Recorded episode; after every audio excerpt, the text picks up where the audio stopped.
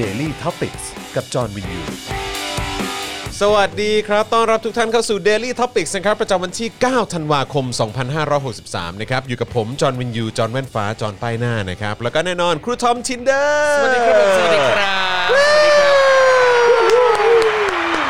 กลับมาอีกครั้งหนึ่งนะ ครับ ครูทอมของเรานะครับ ครับ แล้วก็ขาดไม่ได้เลยนะครับ อาจารย์แบงค์พลาสมานีออนนะครับ สวัสดีครับ ครับผม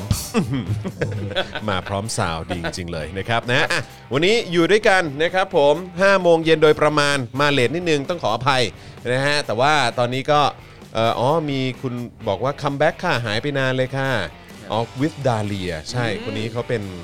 เอ่อแฟนรายการของเราที่ ใช่ครับ ปกติก็ก็จะคอมเมนต์บ่อยนะ แต่ว่า ครับ ก็ก็มีช่วงหนึ่งที่ที่หายไปเลยเหมือนกันนะครับคุณพัชสวัสดีนะครับนะฮะสวัสดีทุกๆ คนเลยนะครับที่เข้ามาเซฮายทักทายกันนะครับเข้าเอ่อเข้ามาแล้วนะครับ ขอความกรุณานะครับ ช่วยกดไลค์นะครับแล้วก็ช่วยกดแชร์กันด้วย ได้เลยครับ นะครับผมนะช่วยกันแชร์หน่อยนะจ๊ะ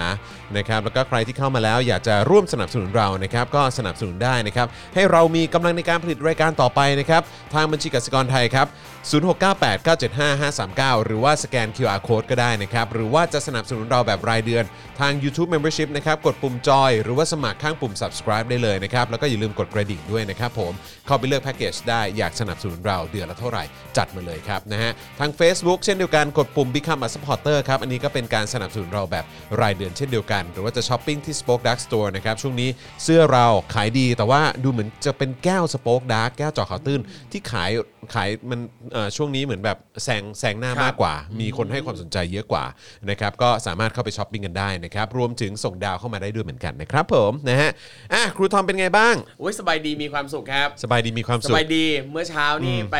สอนปิกติวโอนเน็ตให้ม .3 ที่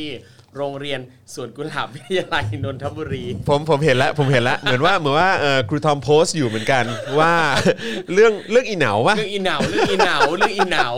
ประทับใจมากเลย เออเออเออเอ เอ อ อ ทำไม นั่นแห นะ ละ ทำไมนะมันเกิดอะไรขึ้นช่วย คือ ช่วยรีแคปอีกทีหนึ่ง คือว่าตัวละครในวรรณคดีไทยหลาย ๆ ตัวเนี่ย อ่าฮะ นะครับเอ่อตัวเอกเนี่ยก็จะมีเมียเยอะ แล้วก็ถามเด็กว่า ตามสไตล์ ไอ้อีเหนาอ่ะเราก็มีสอนเรื่องอีเหนาไง อืม อ่ะถามเด็กว่าอีเหนาเนี่ยมีเมียกี่คน อืม อืมถามเด็กว่าอีเหนามีเมียกี่คน ครับ เด็กตอบมา 20 โอ้ยไม่ใช่ลูกไม่ใช่ไม่ใช่ เออ 20 นั่นอีกคนนึง เออเออเออเออเออ เออแล้ว ตามที่เขาร่ำลือกันมานะ ใช่ใช่ เอครับผม ใช่ก็บอกไม่ใช่ไม่ใช่แล้วก็แล้วก็เลยถามเด็ก เออ 20 นั้นใคร เออ เด็กชี้ไปข้างๆ เด็กชี้ไปข้างๆข้างบนใช่ไหม ข้างๆข้างข้างๆข้างเวที เอาข้างๆเว ทีก็อยู่ตรงนะ ใช่ เอออ๋อคใช่รับ นั่นแหละ ผ ครั ม บเออ ประทับใจ อ่า อ่ะซึ่งถ้าถามว่าอีเหนาเนี่ยมีเมียกี่คน อืม อ่ะถ้าแบบที่เป็นตัวเป็นตนนะครับ ก็คือกษัตริย์ชวาเนี่ยเขาจะมีตำแหน่งเป็น 5ตำแหน่ง อืม อ่ะถ้าจำถ้าจำได้ตอนเด็กๆเนี่ยนะครับ เราก็จะเรียนว่ามีประไหมสุรี อ่าใช่ใช่ มะเด ใช่ วี อืม มะโต ลิกูอ่ามีอ่าแล้วก็เหมาหลางหงี อันนี้อันนี้คือชื่อตำแหน่ง ชื่อตำแหน่ง อ่า ชื่อตำแหน่ง โอเค ครับชื่อตำแหน่งประไหมสุรีมะเดวีมะโตลิกูเหมาหลาหงี อืมอืม มีห้าตำแหน่ง พอบอกเด็กครบห้าตำแหน่งห้าตำแหน่งปั๊บเด็กถามแล้วเจ้าคุณพระล่ะ โอ้ย อ่ะไม่ไม่มีไม่มี เดี๋ยวอันนี้อันนี้อันนี้มออะไรนะ มสาม เย็ดเด้ มสาม โคตรเจ๋งอ่ะ ใช่ เจ๋งว่ะ นั่นแหละ เด็ก โอ้ ม โห สาม สุดยอดปรบมือให้ขอเสียงปรบมือให้หน่อยได้ไหมฮะเอ นี่ อเนี่ยอันนี้อันอันอันนี้มันเลยเป็นหนึ่งเหตุเข้าใจป่ะคือว่า โอเคเอ่ออันนี้ยังเออครับผม ลั่นลั่นลั่น คือว่าอันนี้อันนี้เล่าให้ฟังนอกรอบนะครับ คือว่าก็หนึ่งหนึ่งในหนึ่งในเรื่องที่ที่ภรรยาผมเนี่ยเออเขาเอ่อคุณคุณแพรเนี่ยเขาเคยทักผม ครับ ก็คือเขาทักบอกว่าเนี่ยอย่าเครียดเรื่องเออการเมืองมากได้ไหม อ่าครับ ใช่ไหมแล้วผมก็มีความรู้สึกว่าไอ้ที่ผ่านมาผมก็จะหยิบโทรศัพท์มือถือขึ้นมา เพื่อไถ่ายดูทวิตเตอร์เช็คข่าวแทบจะแบบทุก 3 นาทีทุก 5 นาที ครับผม ใช่ไหมฮะเพราะฉะนั้นคือจะหยิบขึ้นมาตลอดเวลา แต่พอมันเกิดเหตุแบบเนี่ยเอ่อมีน้องๆออกมาเคลื่อนไหวไม่ว่าจะเป็นน้องๆเอ่อนักศึกษา ครับ เอ่อนิสิตแบบเอ่อเด็กมหาวิทยาลัยคนรุ่นใหม่ใช่ไหมแล้วช่วงหลังก็มีนักเรียนเลว ใช่ แล้วก็เห็นการออกมาเคลื่อนไหวของเด็กที่เรียกร้องให้กับเอ่อผู้อำนวยการ ครับ เออใช่ไหมสนับสนุนผู้อำนวยการ หรือว่าเรียกร้องในเรื่องของการแต่งกายทรงผมอะไรต่างๆ เหล่านี้ ครับ คือแบบว่าให้ความสำคัญกับเรื่องของสิทธิเสรีภาพ แล้วก็ประชาธิปไตยมากยิ่งขึ้น แล้วก็ ครับ ออกมาแสดงความเห็นเกี่ยวเรื่องของการเมืองด้วยอะไรอย่างเงี้ย ใช่ แล้วก็เนี่ยเห็นแบบ เหตุการณ์ที่มันเกิดขึ้นกับครูทอมอย่างเงี้ยแล้ว ค ค รั รู บ ทอมมาแชร์ให้ฟังอย่างเงี้ยมันคือสิ่งที่ทำให้ผมอะวางไอ้สิ่งเหล่านี้ลงได้เยอะขึ้นเลยนะครับเพราะผมมีความรู้สึกว่าแบบเฮียคือถ้าเป็นเมื่อก่อนเนี่ยคือเราจะจะมีมีความมีความนอยอะว่าถ้าถ้าเราไม่ตามเรื่องพวกเนี้ยแล้วใครจะตามวะ ครับ แต่กลับกลายเป็นว่าพอพอมาแบบในปีที่ผ่านมา คือทำให้เห็นเลยอะว่า คนรุ่นใหม่แม่งสนใจการเมืองกันเยอะมาก แล้วก็ ใช่ สนใจในทุกแบบแง่มุมอ่ะ ใช่ ในในทุกมิติอ่ะ ครับ ของการเมืองด้วยไม่ว่าจะเป็นการศึกษาเอ่อการเมืองภาค ครับ สังคม สิทธิเสรีภาพอะไรต่างๆเหล่านี้คือแบบว่าเขาให้ความสนใจหมดเลยมันเลยแบบทำให้ผมวางเรื่องพวกนี้ลงไปได้คือคือคือไม่ใช่ว่าเลิกสนใจนะครับ แต่คือแบบว่าคือคลายความกังวลไปได้แบบน่าจะ 80%นะครับ แล้วทำให้สุขภาพจิตดีขึ้นเยอะเลย คือแบบเด็กๆ เนี่ยเขาก็สนใจกันเยอะมาก คืออย่างหนึ่งคือเขามองว่าถ้าสิ่งต่างๆ เหล่านี้มันดีขึ้น มันถูกปรับปรุงแก้ไข มันพัฒนาขึ้นเนี่ย มันก็จะทำให้ทั้งชีวิตเขาแล้วก็ชีวิตคนส่วนใหญ่ในประเทศเนี้ยดีขึ้น เขาจินตนาการออกไง ครับ เขาเขาเขาคิดภาพรวมภาพกว้างได้เป็นน่ะ ครับ ซึ่งมันเป็นเรื่องที่แบบน่ามาน่าปลื้มใจมาก ครั อะ่ะ บ โคตรแบบมันมันอิ่มเอมใจอะ่ะแม่ง ใช่ แม่งแม่งชุ่มชื่นใจมากเลยอะ่ะเออ ครับ ที่เห็นแบบเขาเขาไม่ได้คิดแค่เรื่องของตัวเอง เขาไม่ได้คิดแค่เรื่องของของคนใกล้ตัวแต่เขามองภาพรวมของสังคมว่าเออ ครับ ถ้าเกิดสังคมดีขึ้น ชีวิตเขาแล้วก็อนาคตเขาแม่งก็ดีขึ้นด้วย ใช่ ซึ่งแบบ ครับ เฮียแบบแม่งโคตรแบบ โคตรหัวใจพองโตอ่ะเออทุกๆ ครั้งที่ที่ได้ยินเรื่องพวกเนี้ย ครับ แล้วแบบว่าครูทอมเอามาแชร์แบบเนี้ยผมแบบยิ่งดีใจอ่ะเพราะว่าครูทอมก็เป็นคนที่ได้เจอคนรุ่นใหม่ ครับ เยอะเป็นพิเศษเลยผมปกเอ่อปกติวันๆมันก็อยู่แต่ในสตูดิโอไง ครับผม เออแต่ครูทอมแบบ ไปบ้างไป โรเรีย บ้างวันหลังลองไป ผม เจอเด็ก ถ้า ๆ ถ้า บ้าง ไปผมเชื่อว่าแม่งจะเป็นโคตรเหมือนแบบคล้ายๆการชาร์จพลังเลยนะครับ เออเพราะว่าผมก็ไปเจอในม็อบใน ครับ ที่ชุมนุม หรือว่าแบบในอ่าโอเค เวลาไปทานข้าวข้างนอก ครับ ไปออกไปข้างนอกอะไรอย่างเงี้ยแล้วเจอเด็กเจอคนรุ่นใหม่ แล้ว ครับ เขามาคุยเขามาทักเขามาแชร์เอ่อมาแลกเปลี่ยนความคิดเห็นกับเรา แค่นี้แม่งก็เพิ่มพลังได้เยอะเลยนะแต่ว่าถ้าลงไปในพื้นที่เลยแม่งคงจะแบบโคตร ใช่ อีกไหนเนอะ ปัญหาคือแบบโอ้ยโรงเรียนเนี่ยพอจะให้เขาไปหรือเปล่า เออนั่นน่ะสินั่นน่ะสิเออเห็นหน้าไอ้จอห์นวินยูนะฮะไม่เอา ยัง นะ ดี ฮะ ยังดีที่แบบยังยังให้ผมเข้าไป ก็คุณก็คุณเป็นครูอ่ะ อ๋อโอ เอ เค อคุณเป็นครูไงมันโอเคไง โอเค เออนะก็มีตำแหน่งนี้อยู่ก็ถือว่า อ๋อ โอ โอ เค เค อยู่เออนะครับอ่ะยินดีด้วยละกันนะครับ ครับ นะที่ได้เจอลูกศิษย์ที่น่ารักแล้วก็เก่งแบบนี้ ครับผม นะครับผมนะฮะอ่ะโอเคย้ำอีกครั้งนะครับใครที่เข้ามาแล้วนะครับกดไลค์แล้วก็กดแชร์กันด้วยนะครับแล้วก็อย่าลืมสนับสนุนเราให้มีกำลังในการผลิตคอนเทนต์กันได้นะครับทางบัญชีกสิกรไทยนะครับ0698 975 539 หรือสแกน QR Code ก็ได้ด้วยเหมือนกันนะครับอ่า วันนี้รู้สึกว่าคือผมเช็คเทปไปเรียบร้อยแล้วนะครับแต่ว่ารู้สึกว่าจะมีฟีดแบ็กจากทางพี่โอ๊ตเอ่อเฉลิมพลของเรานะครับเอ่อซึ่ง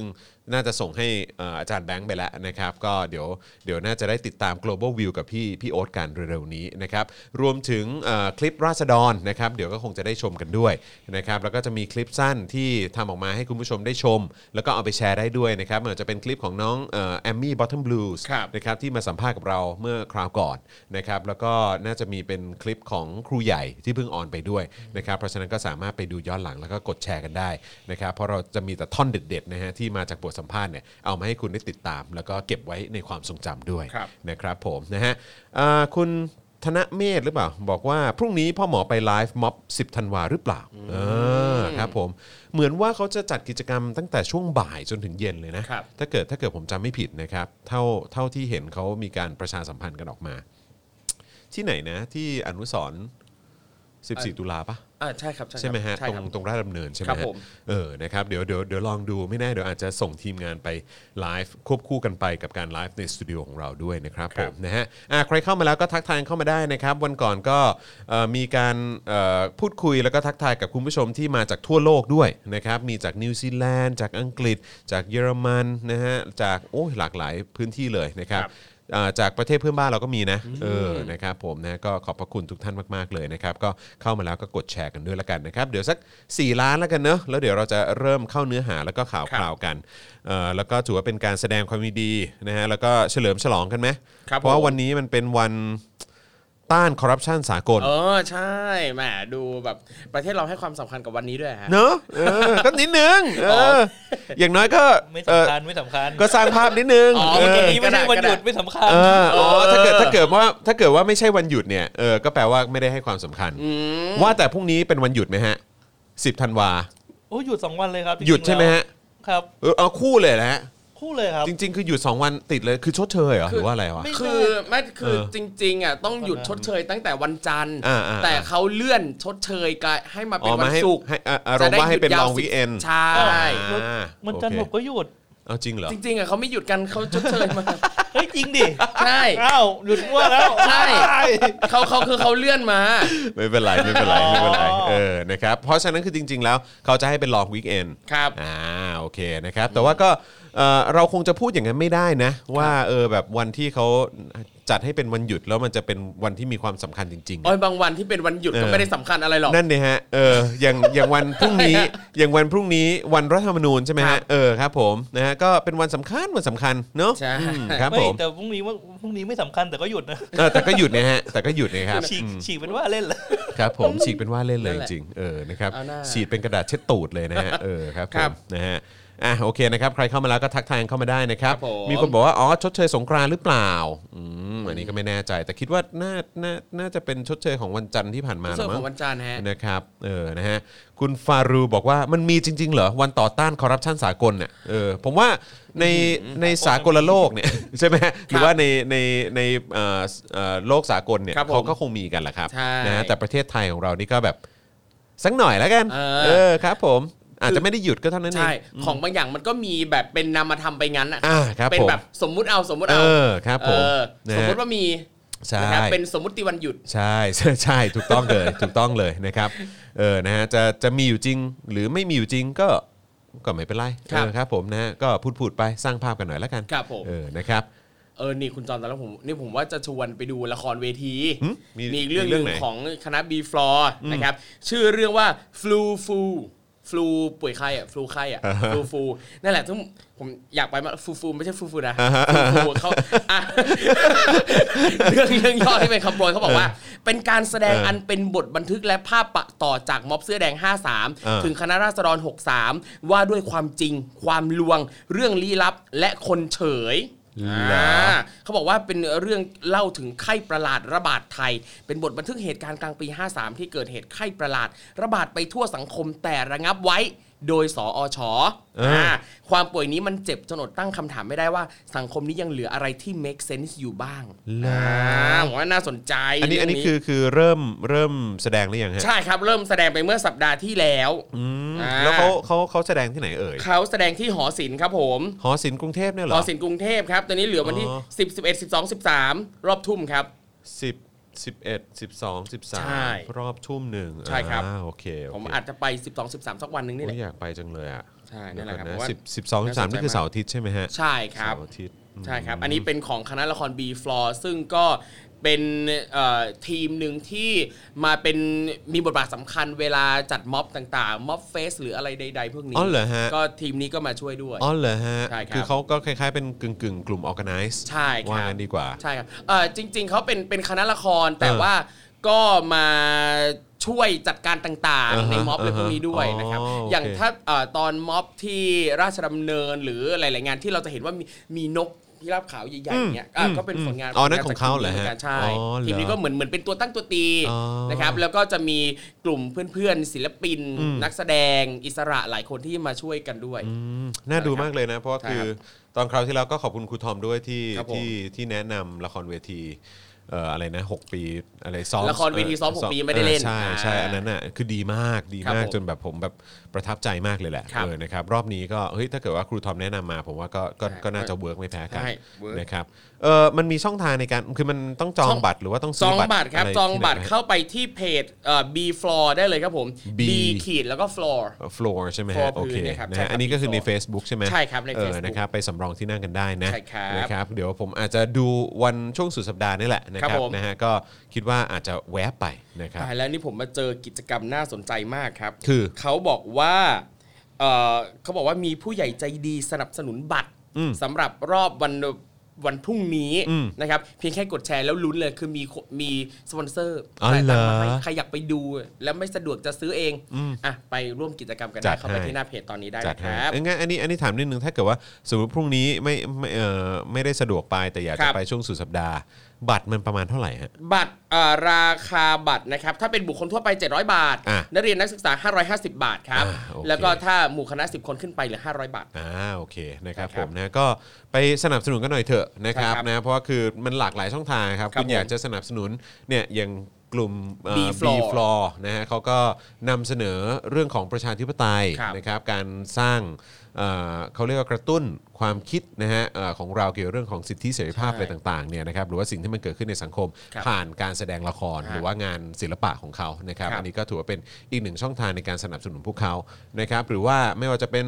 ม็อบการชุมนุม ค ข รั อบ งนัก ผม ศึกษาคุณก็สนับสนุนเขาได้ผ่านทางบัญชีนะครับที่เขาเปิดให้คุณสามารถสนับสนุนได้เอ่อเอ่อเขาเรียกว่าอะไรทีมทนายความ ครับ เพื่อ ผม สิทธิมนุษยชน ใช่ อะไร ครับ ต่างๆ เหล่านี้เราก็สามารถสนับสนุนเขาได้เหมือนกัน หรือว่าอย่างเนี่ยฮะสป็อคดักทีวีหรือว่าเดลี่ท็อปิกหรือว่าทุกๆ รายการของเราที่ทำเกี่ยวกับเรื่องของสังคมและการเมืองแบบเนี้ยเราก็ต้องการการสนับสนุนเหมือนกันนะครับเพราะฉะนั้นคุณก็เลือกได้เลยนะครับอยากจะสนับสนุนใครบ้างก็สนับสนุนเข้ามาละกันนะครับแล้วก็เราก็จะดำเนินนะครับแล้วก็ผลิตคอนเทนต์เอ่อผลิตเรื่องราวต่างๆ ให้คุณได้ติดตามแบบนี้ต่อไปนะครับผมนะฮะอ่ะโอเค สวัสดีทุกท่านนะครับ สวัสดีคุณวิเชษฐ์นะครับ สวัสดีครับนะฮะอืม มีใครอีกเอออันนี้อันนี้ผมอ่านไม่ออกเลย ครั อะ บ เออที่ที่เป็นเมมเบอร์ของเราทางทาง u t u b e อะครับ แต่ว่าน่าจะเป็นชื่อชื่อเป็นภาษาจีนน่ะเออถ้าเกิดว่าพอจะบอกได้นะว่า เขา ว่า เขา เขาเคยบอกไหมยัง เขาเคยบอกแล้วว่าให้เรียกว่าคุณตะขาบ คุณตะขาบ คุณ อ่า ตะ โอ ขาบ เคโอเคครับผมนะฮะสวัสดีคุณตะขาบด้วยนะครับนะฮะใช่ครับคุณกีตาร์แมน B floor ถูกต้องอันนั้นแหละ ครับ นะครับ B-Floor คุณปั๊ปปี้ซันนี่หรือเปล่านะฮะก็เอ่อแปะลิงก์ไว้ให้ด้วยนะครับใครที่สนใจก็ลองคลิกเข้าไปได้นะครับ ถ้าว่างนะครับนะฮะก็ก็ก็ไปกันเนอะนะครับผมนะฮะอืมคุณแอมมี่กับคอนเสิร์ตเขาใหญ่สรุปเป็นไงบ้างคุณโนแพลนถามมา ครับ เอิมก็เหมือนว่าคุณแอมมี่เขาจะออกมาบอกแล้วนะ ใช่ครับ คุณแอมมี่ก็เอ่อเมื่อวานพี่แอมมี่ก็มาทวีตว่าเอ่อเพื่อความเป็นธรรมกับทุกศิลปิน เราปรึกษากันแล้ว การที่เป็นผมไม่ไปขึ้นบิ๊ก u n ลเทนจะเป็นทางออกที่ดีที่สุดสำหรับทุกฝ่าย แล้วก็บอกว่าปลอขอบคุณพี่เต้สำหรับทุกโอกาส และขออภัยจากใจที่ทำให้ต้องเดือดร้อน หวังว่าจะมีโอกาสพบกันใหม่ในวันที่ฟ้าเป็นใจครับ ทำไมอ่ะผมผมผมไม่เข้าใจคือหรือว่าเขาไม่อยากมีปัญหาคือคือคือไม่อยากให้ทาง น่าน่า บิ๊ก จะ ม อ u n ย่าง t a i นแบบได้รับผลกระทบใช่ ใช่ ไหม ครับน่าน่าจะอย่างนั้นนะฮะ เออนะครับก็เศร้าเนอะอืม ครับ นะฮะเศร้าเศร้าเหมือนกันที่กลายเป็นว่าคนที่สนับสนุนประชาธิปไตย ออกมาเรียก ครับ ร้องประชาธิปไตยก็จะโดนกระทำแบบนี้ ครับ นะครับแล้วก็มันก็จะส่งผลกับเรื่องของหน้าที่การงานของเขาด้วยนะฮะอะไรต่างๆ เหล่านี้ ซึ่งก็ถือว่าเป็นเรื่องที่ที่น่าเศร้าจริงๆนะครับก็เอ่อพี่ป๊อปปังเอ่อพี่ป๊อปปองกูลเลิกร้องเพลงแล้วเดินสายการเมืองตั้งแต่เมื่อไหร่ครับเนี่ย ไม่ใช่ครับไม่ใช่ไม่ไม่ใช่พี่ป๊อปนะฮะ อะไรแหมแค่มีหนวดเหมือนกันเท่านั้นเอง ใช่ เออครับผมนะฮะอ่ะโอเคนะครับเข้ามาจะ 3 ล้านแล้วนะครับกดแชร์กันต่อไปนะครับนะฮะเอ่ออะไรเสียบุ้งบอกถ้าไปจะออกข่าวประมาณว่าในงานมีคนติดโควิด อ๋อเหรอ อืม ครับผมนะฮะโนกอบอกว่าคุณตำรวจจะตามแอมมี่ไปก็ซื้อตั๋วสิวะ เออครับผม เออจริง นะฮะคุณนัทพลบอกว่าไม่รู้เกี่ยวกับที่เสียบุ๊กบุ๊ก พี่บุ้งอ่ะ เออพี่บุ้งหรือเปล่าเออนะฮะโพสต์หรือเปล่าว่าถ้าแอมบี้ไปจะบอกว่ามีโควิด มาจาก Big Mountain Music Fest เออนะครับก็อะไรมันก็เกิดขึ้นได้ครับ ครับ นะฮะตามสันดานเผด็จการนะฮะ ครับ เอ่อคุณคุณแอมมี่เข้าเพจตัวเองไม่ได้ถูกปิดกั้น ถ้าทาง IO จะไปกดรายงานเพจ คุณสุกัญญาบอกนะครับ คุณทาวบอกว่านี่มันพี่ป๊อปเวอร์ชันผอมนี่อืม โอ้โห จะบอกว่านี่ก็ยังไม่ได้จะผงจะผอมเลยนะฮะ เหรอเออแต่ผมว่าครูทอมก็ไม่ได้ดูอ้วนอะไรสักหน่อย ทำไมวะ มันมัน อ๋อแต่ว่า เคยผอมกว่านี้ไง แต่ว่าแต่ว่าครูทอมบอกว่ามันมีช่วงที่ผ่านมาที่ค่อนข้างดื่มเยอะใช่ไหม ใช่ครับ เอออันนี้คือสังสรรค์เยอะหรือว่ายังไงฮะ ก็ด้วยครับ ด้วย ด้วยปั่นงานไป เออ ทำงานปอโทไป อ๋อ นี่แหละ เหรอ ทำงานปอโทไป เออ จิบไปเพลิน แต่บางคนมันก็จะมีความต่างกันเนอะบางคนคือหมายความว่าดื่มเพราะสังสรรค์ ๆครับ ดื่มเพราะเอนจอย ครับ แต่ผมอะมันมีอยู่ช่วงหนึ่งที่ดื่มเยอะมากเพราะเครียด อืม เออผมก็เลยแบบซึ่งซึ่งดื่มเยอะมากจริงๆดื่มทุกวัน ครั ดื่ บ มดื่มแบบหนักเลยแหละเออซึ่งซึ่งซึ่งมันก็ส่งผลกับสุขภาพนะครับ อยังดื่มเพราะเครียดเนี่ยเอ่อทำอะไรไปด้วยระหว่างดื่มไหมฮะ หรือดื่มอย่างเดียวเลย ดื่มอย่างเดียวเลย อืม ดื่มแล้วอารมณ์ว่าให้หลับอะ อ๋อ เพราะผมมันจะไม่ อารมณ์ ไม่ แบบ ไม่ได้ วัย ดื่ม สองสาม ดื่ม ขวด ให้หลับ แล้วก็หลับ แต่แบบ เวลาทำอะไรสมมติอ่านหนังสืออก็ ม จิบจิบไปด้วยดื่มเอไปอ ด้วยเพลิน อืมอืม ๆพอดีเอาหนังสือไปนั่งอ่านที่บาร์อะไรเงี้ย อ่าฮะอ่าฮะ เออนั่นแหละครับ เอาหนังสือไปอ่านที่บาร์เหรอ ใช่ เจ๋งว่ะ เอ้ยบรรยากาศมันดีนะบางทีแบบเปิดเพลงเบาๆ คลอไปเงี้ยมันก็ อ่า โอ เพ เค ลงสบาย ใช่ครัๆบแจ๊สอะไรอย่างนี้ ใช่ อ่าแล้วก็นั่งนั่งอ่านหนังสือไป ใช่ครับ ดื่มจิบจิบๆไปอะไรย่า ใช่ นี้ แต่ก็ต้อง ได้ หา ฟีล มุม ดี หา เอ่อที่มันสว่างๆหน่อย อ่าเอ้ยช่วงนี้คุณเจอคุณทฤษฎีไหม ไม่ค่อยได้เจอเลยครับ เอ ผ อ ม คือเขาหายไปจากเรดาร์ผมเลยนะ เออเขางานเยอะไง เหรอ คือเขา เออ เขาทำอะไรวะช่วงเนี้ย ทำเพลงต่างๆ นานา อ๋อเหรอ มากมาย อย่างเช่นพวกอีเวนต์พวกงานอะไร เออ อ อ ย่างเงี้ยเหรอฮะหรือ อัด ว่า เพลงอะไรก็ไม่รู้ต่าง เออ ๆ ผมก็ไม่รู้เหมือนกัน หลายอย่างเหลือเกิน เออผมก็แบบ ใช่ คือปกตินี่เอ่อคุณกับผม ครับ แล้วก็จะมีคุณทฤษฎีนะครับ ก็คือจะมีคุณเป็นตัวเชื่อมให้ ครับ หรือแบบ ผม บางทีเอ่อคุณทฤษฎีก็เชื่อมคุณให้ผมหรือ ครับ อะไรอย่างเงี้ยเข้าใจปะแต่ว่าพอช่วงหลังเขาหายไปเลยหายไปจากเรดาร์เลย วันก่อนวันก่อนพิซซ่าก็ทักมาว่าคิดถึงอยู่ไหน อ่าา อะไรเงี้ย แต่ไอเราก็ไม่ว่างอะ ครับผม แล้วก็ติดงานนั่นนี่นู่นไปแล้วก็ไม่ได้ไป ครับผมนะฮะก็เข้าไปสนับสนุนคุณพิซซ่ากันได้นะฮะ ใช่ครับ ติดตามผลงานเพลงเขากันได้นะครับผมนะ ใช่ ฮะอ่ะโอเคนะครับก็เข้ามา 3 ล้านกว่าละนะครับคุณ I Love King บอกว่าจอห์นอะไร จิบไวน์ อ๋อจิบไวน์นั่งฟังเพลงแจ๊ส ไม่ใช่ แล้วเป็นแจ๊ส คนละแจ๊สกันฮะ เออครับผมเออคุณแดกคอนบอกว่าครูทอมนัดทินเดอร์ไว้พอดีงี้ เอ้ย เอานะ อย่างนี้นี่เอง ครับ อย่างนี้นี่เอง เออครับผม อุ๊ยแต่จริงๆผมชอบชอบไปนั่งบาร์แบบพวกที่เป็นสปีกอีซี่อ่ะ คืออะไร เอ่อสปีกอีซี่เป็นเป็นบาร์ตั้งแต่ถ้าจะไม่ผิดคือช่วงประมาณ 1960 มั้งที่อเมริกาเขามีกฎว่าห้ามจำหน่ายเครื่องดื่มแอลกอฮอล์ อ่าครับผม คนที่มีร้านมีอะไรพวกนี้อยู่แล้วอ่ะเขาก็เลยเหมือนกับเอ่อทำเป็นบาร์ลับบาร์ลับแบบที่บาร์ลับจริงๆอ่ะที่แบบฉากหน้าเป็นอย่างหนึ่งแล้วแต่เข้าไปข้างในถึงกลายเป็นบาร์อย่างเงี้ยอย่างเช่นเอ่อบางที่ข้างหน้าเป็นร้านขายไส้กรอก ครับ บ้าง เป็นเอ่อร้านซักรีดอะไรเงี้ยซึ่งถ้าเข้าไปปั๊บเราเปิดตู้เครื่องซักผ้าถูกประตูเงี้ย เออ มันถึงจะไปโผล่อีกด้านหนึ่งที่เป็อ๋อบนาร์ เหรอมีอย่างนี้ด้วยเหรอ โยมันมีเยอะมากเลย อ๋อ ที่อเมริกา เหรอ แล้วอย่างตอนไปนิวยอร์กเราจะสนุกมากกับการเข้าไปตระเวนหาไปไปดูกิมมิคของที่ต่างๆอะไร อ่า เงี้ย อ่าอ่า อื อ่าม อ่า นั่นแหละหรือเช่นอย่าง เดี๋ยว บาง ก่อนคือที่คุณไปล่าสุดนี้มันก็ยังมีอยู่อะฮะ ยังยังมียังมีใช่ครับ ใน ตอน ใน นี้ ลักษณะแบบนั้นเหรอ ใช่ครับ ตอนนี้ หร กลายเป็นกิมมิคของร้าน อ๋อเหรอ ซึ่งอย่างตอนนี้เนี่ยที่ไทยเนี่ยก็มีหลายที่เหมือนกันนะครับ ที่ทำเป็นสไตล์นี้ แบบลับๆใช่ไหม ใช่ แล้วคือคำว่าบาร์ลับในที่นี้ต้องเป็นลับจริง ๆ ด้วยนะ เราจะอย่างบางร้านเนี่ยคืออ้างตัวว่าเป็นบาร์ลับแต่บูสต์โพสต์ใน Facebook เนี่ยเรา อ๋ ก็ อ ไม่เอา ก็ไม่ นะ ได้ดิวะ เอ เอ อ ออ อะไรเงี้ย ครับผม อย่างเช่นล็อกเกอร์รูมที่ทองหล่อ ชื่อว่าล็อกเกอร์รูมอันนี้ผมก็ชอบเหมือนกัน คือทางเข้าหนึ่งก็เป็นเหมือนกับเป็นซอกหลืบเล็ก ๆ เข้าไปอ่ะแล้วก็จะเจอเป็นล็อกเกอร์เป็นฟิลล็อกเกอร์เหล็กแบบ เออ ตามโรงเรียนตามยิมอะไรเงี้ย เออ ถ้าเราเปิดถูกทางเนี่ยถึงจะเข้าไปโผล่บาร์ข้างใน เหรอ เออผมว่าเท่ดี เจ๋งว่ะ ใช่แล้วอย่าง เหมือน ล่า เหมือนคุณคุณไม่ รับ มีใช่มันใช่เปล่าวะ rabbit hole เปล่าวะ rabbit hole อ่าใช่ อัน ใช่ อัน ใช่ นั้นก็ด้วยใช่ไหม ใช่ครับ เพราะว่าเพราะว่าผมอะไปเป็นพิธีกรงานแต่งให้กับเจ้าของมั้ง ครับ สึก ผม เออซึ่งผมก็แบบมันคือผับอะไรวะกูไม่รู้จักกัน ครับ เลยเออแต่ ครับ พอดีเขาเป็นแฟนเจอเขาวตื้น ครับผม เขาก็ติดต่อมา อ๋ออ๋ อ๋อได้ได้ไดได้ได้ก็ไปทำให้ ครับ อย่างล่าสุดผมไปเชียงใหม่ก็ไปเจอบาร์ลักษณะนี้เหมือนกันน่าจะเป็นที่แรกของที่เชียงใหม่เลยคือ ชื่อว่า the white rabbit อืม อ่าแล้วคือคือเหมือนกับว่าเขาเขาเขาไปเช่าแบบตึกเก่า ตึกโบราณที่แบบดูท่าทางแบบพร้อมจะพังแล้ว เออ อะ่ะคือประตูข้างหน้าก็เป็นประตูเก่าๆกลางๆแปะสติกเกอร์เก่าๆเข้าไปปั๊บเหมือนเป็นบ้านไม้โบราณที่เป็นเก่าเหมือนบ้านร้างอะ่ะ เออ ฟีลบ้านร้างอะ่ะแบบขึ้นบันไดไม้ไต่ขึ้นไปเจอบ้านโบราณแล้วก็ขึ้นไปถึงชั้นประมาณชั้นสามเปิดเข้าไปปั๊บถึงเจอเป็นแบบวู้เป็นบาร์ที่แบบดีมากเลย ชื่ออะไรนะ white ชื่อว่า white rabbit The อะ White Rabbit ครับ The White อยู่ Rabbit ข้างๆ อ่องที่พรสนี่ The White Rabbit เชียงใหม่ อยู่แถวช้างเผือก ดีมากเลย rabbit อ๋อ ใช่ครับ โอเ The White Rabbit เชียงใหม่ อะไรฮะอาจานแบงค์หัวเราะอะไรฮะ อะไร คุณคุณเดคอนเนี่ยบอกว่าไม่เหมาะสำหรับสำหรับการนัดทินเดอร์ เพราะอีกฝ่ายหนึ่งก็หาไม่เจอเหมือนกัน อีกฝ่ายหนึงจะหาไม่เจอ ไม่ก็คือพอมันก็เจอได้หมายถึงว่า เออ พอแมทชปั๊บคุยนิดนึงปั๊บแล้วก็ขอไลน์แล้วก็คุยต่อในไลน์แล้ว ก็นัดเจอกัน เออ นั่นแหละ อ๋อโอ้โห นี่ก็มีรีวิวนะ ใช่ เฮ้ย ลองดูดีนะ ดีนะ คุณมีคนมีคนมาเอ่อรีวิวบอกว่า บาร์ลับที่จะไม่รับอีกต่อไป ใช่ เออนะ จริง เอาจริงอย่างเวลาเห็นมี คือ คน คือ มา พอมันเริ่มดังใช่ไหม ใช่ เวลามีคนมารีวิวบาร์ลับแบบที่เป็นบาร์ลับจริงๆอ่ะ เอาจริ ค ง รับ ผมรู้สึกว่าคนจะมารีวิวอ่ะไม่ควรบอกว่าต้องขึ้นทางไหน อ๋อคือ ควร คือพูดถึงแค่พูดถึงแค่บรรยากาศ ใช่ พูดถึงแค่อะไรพวกนี้ก็พอใช่ไหม ใช่ ให้คนไปตามหาเอาเอง ใช่ใช่ใช่ใช่ผมผมก็เห็นด้วยผมว่าแบบแบบนั้นมันน่าจะเวิร์กกว่า ครับ เออ หรืออย่างบางที่เอ่อเคยเจอที่อเมริกาเหมือนกันเขาแบบ คือถ้าจะเข้าไปต้องโทรศัพท์ โทรศัพท์ไปบอก แล้วต้องบอกพาสเวิร์ดให้ถูกอ่ะ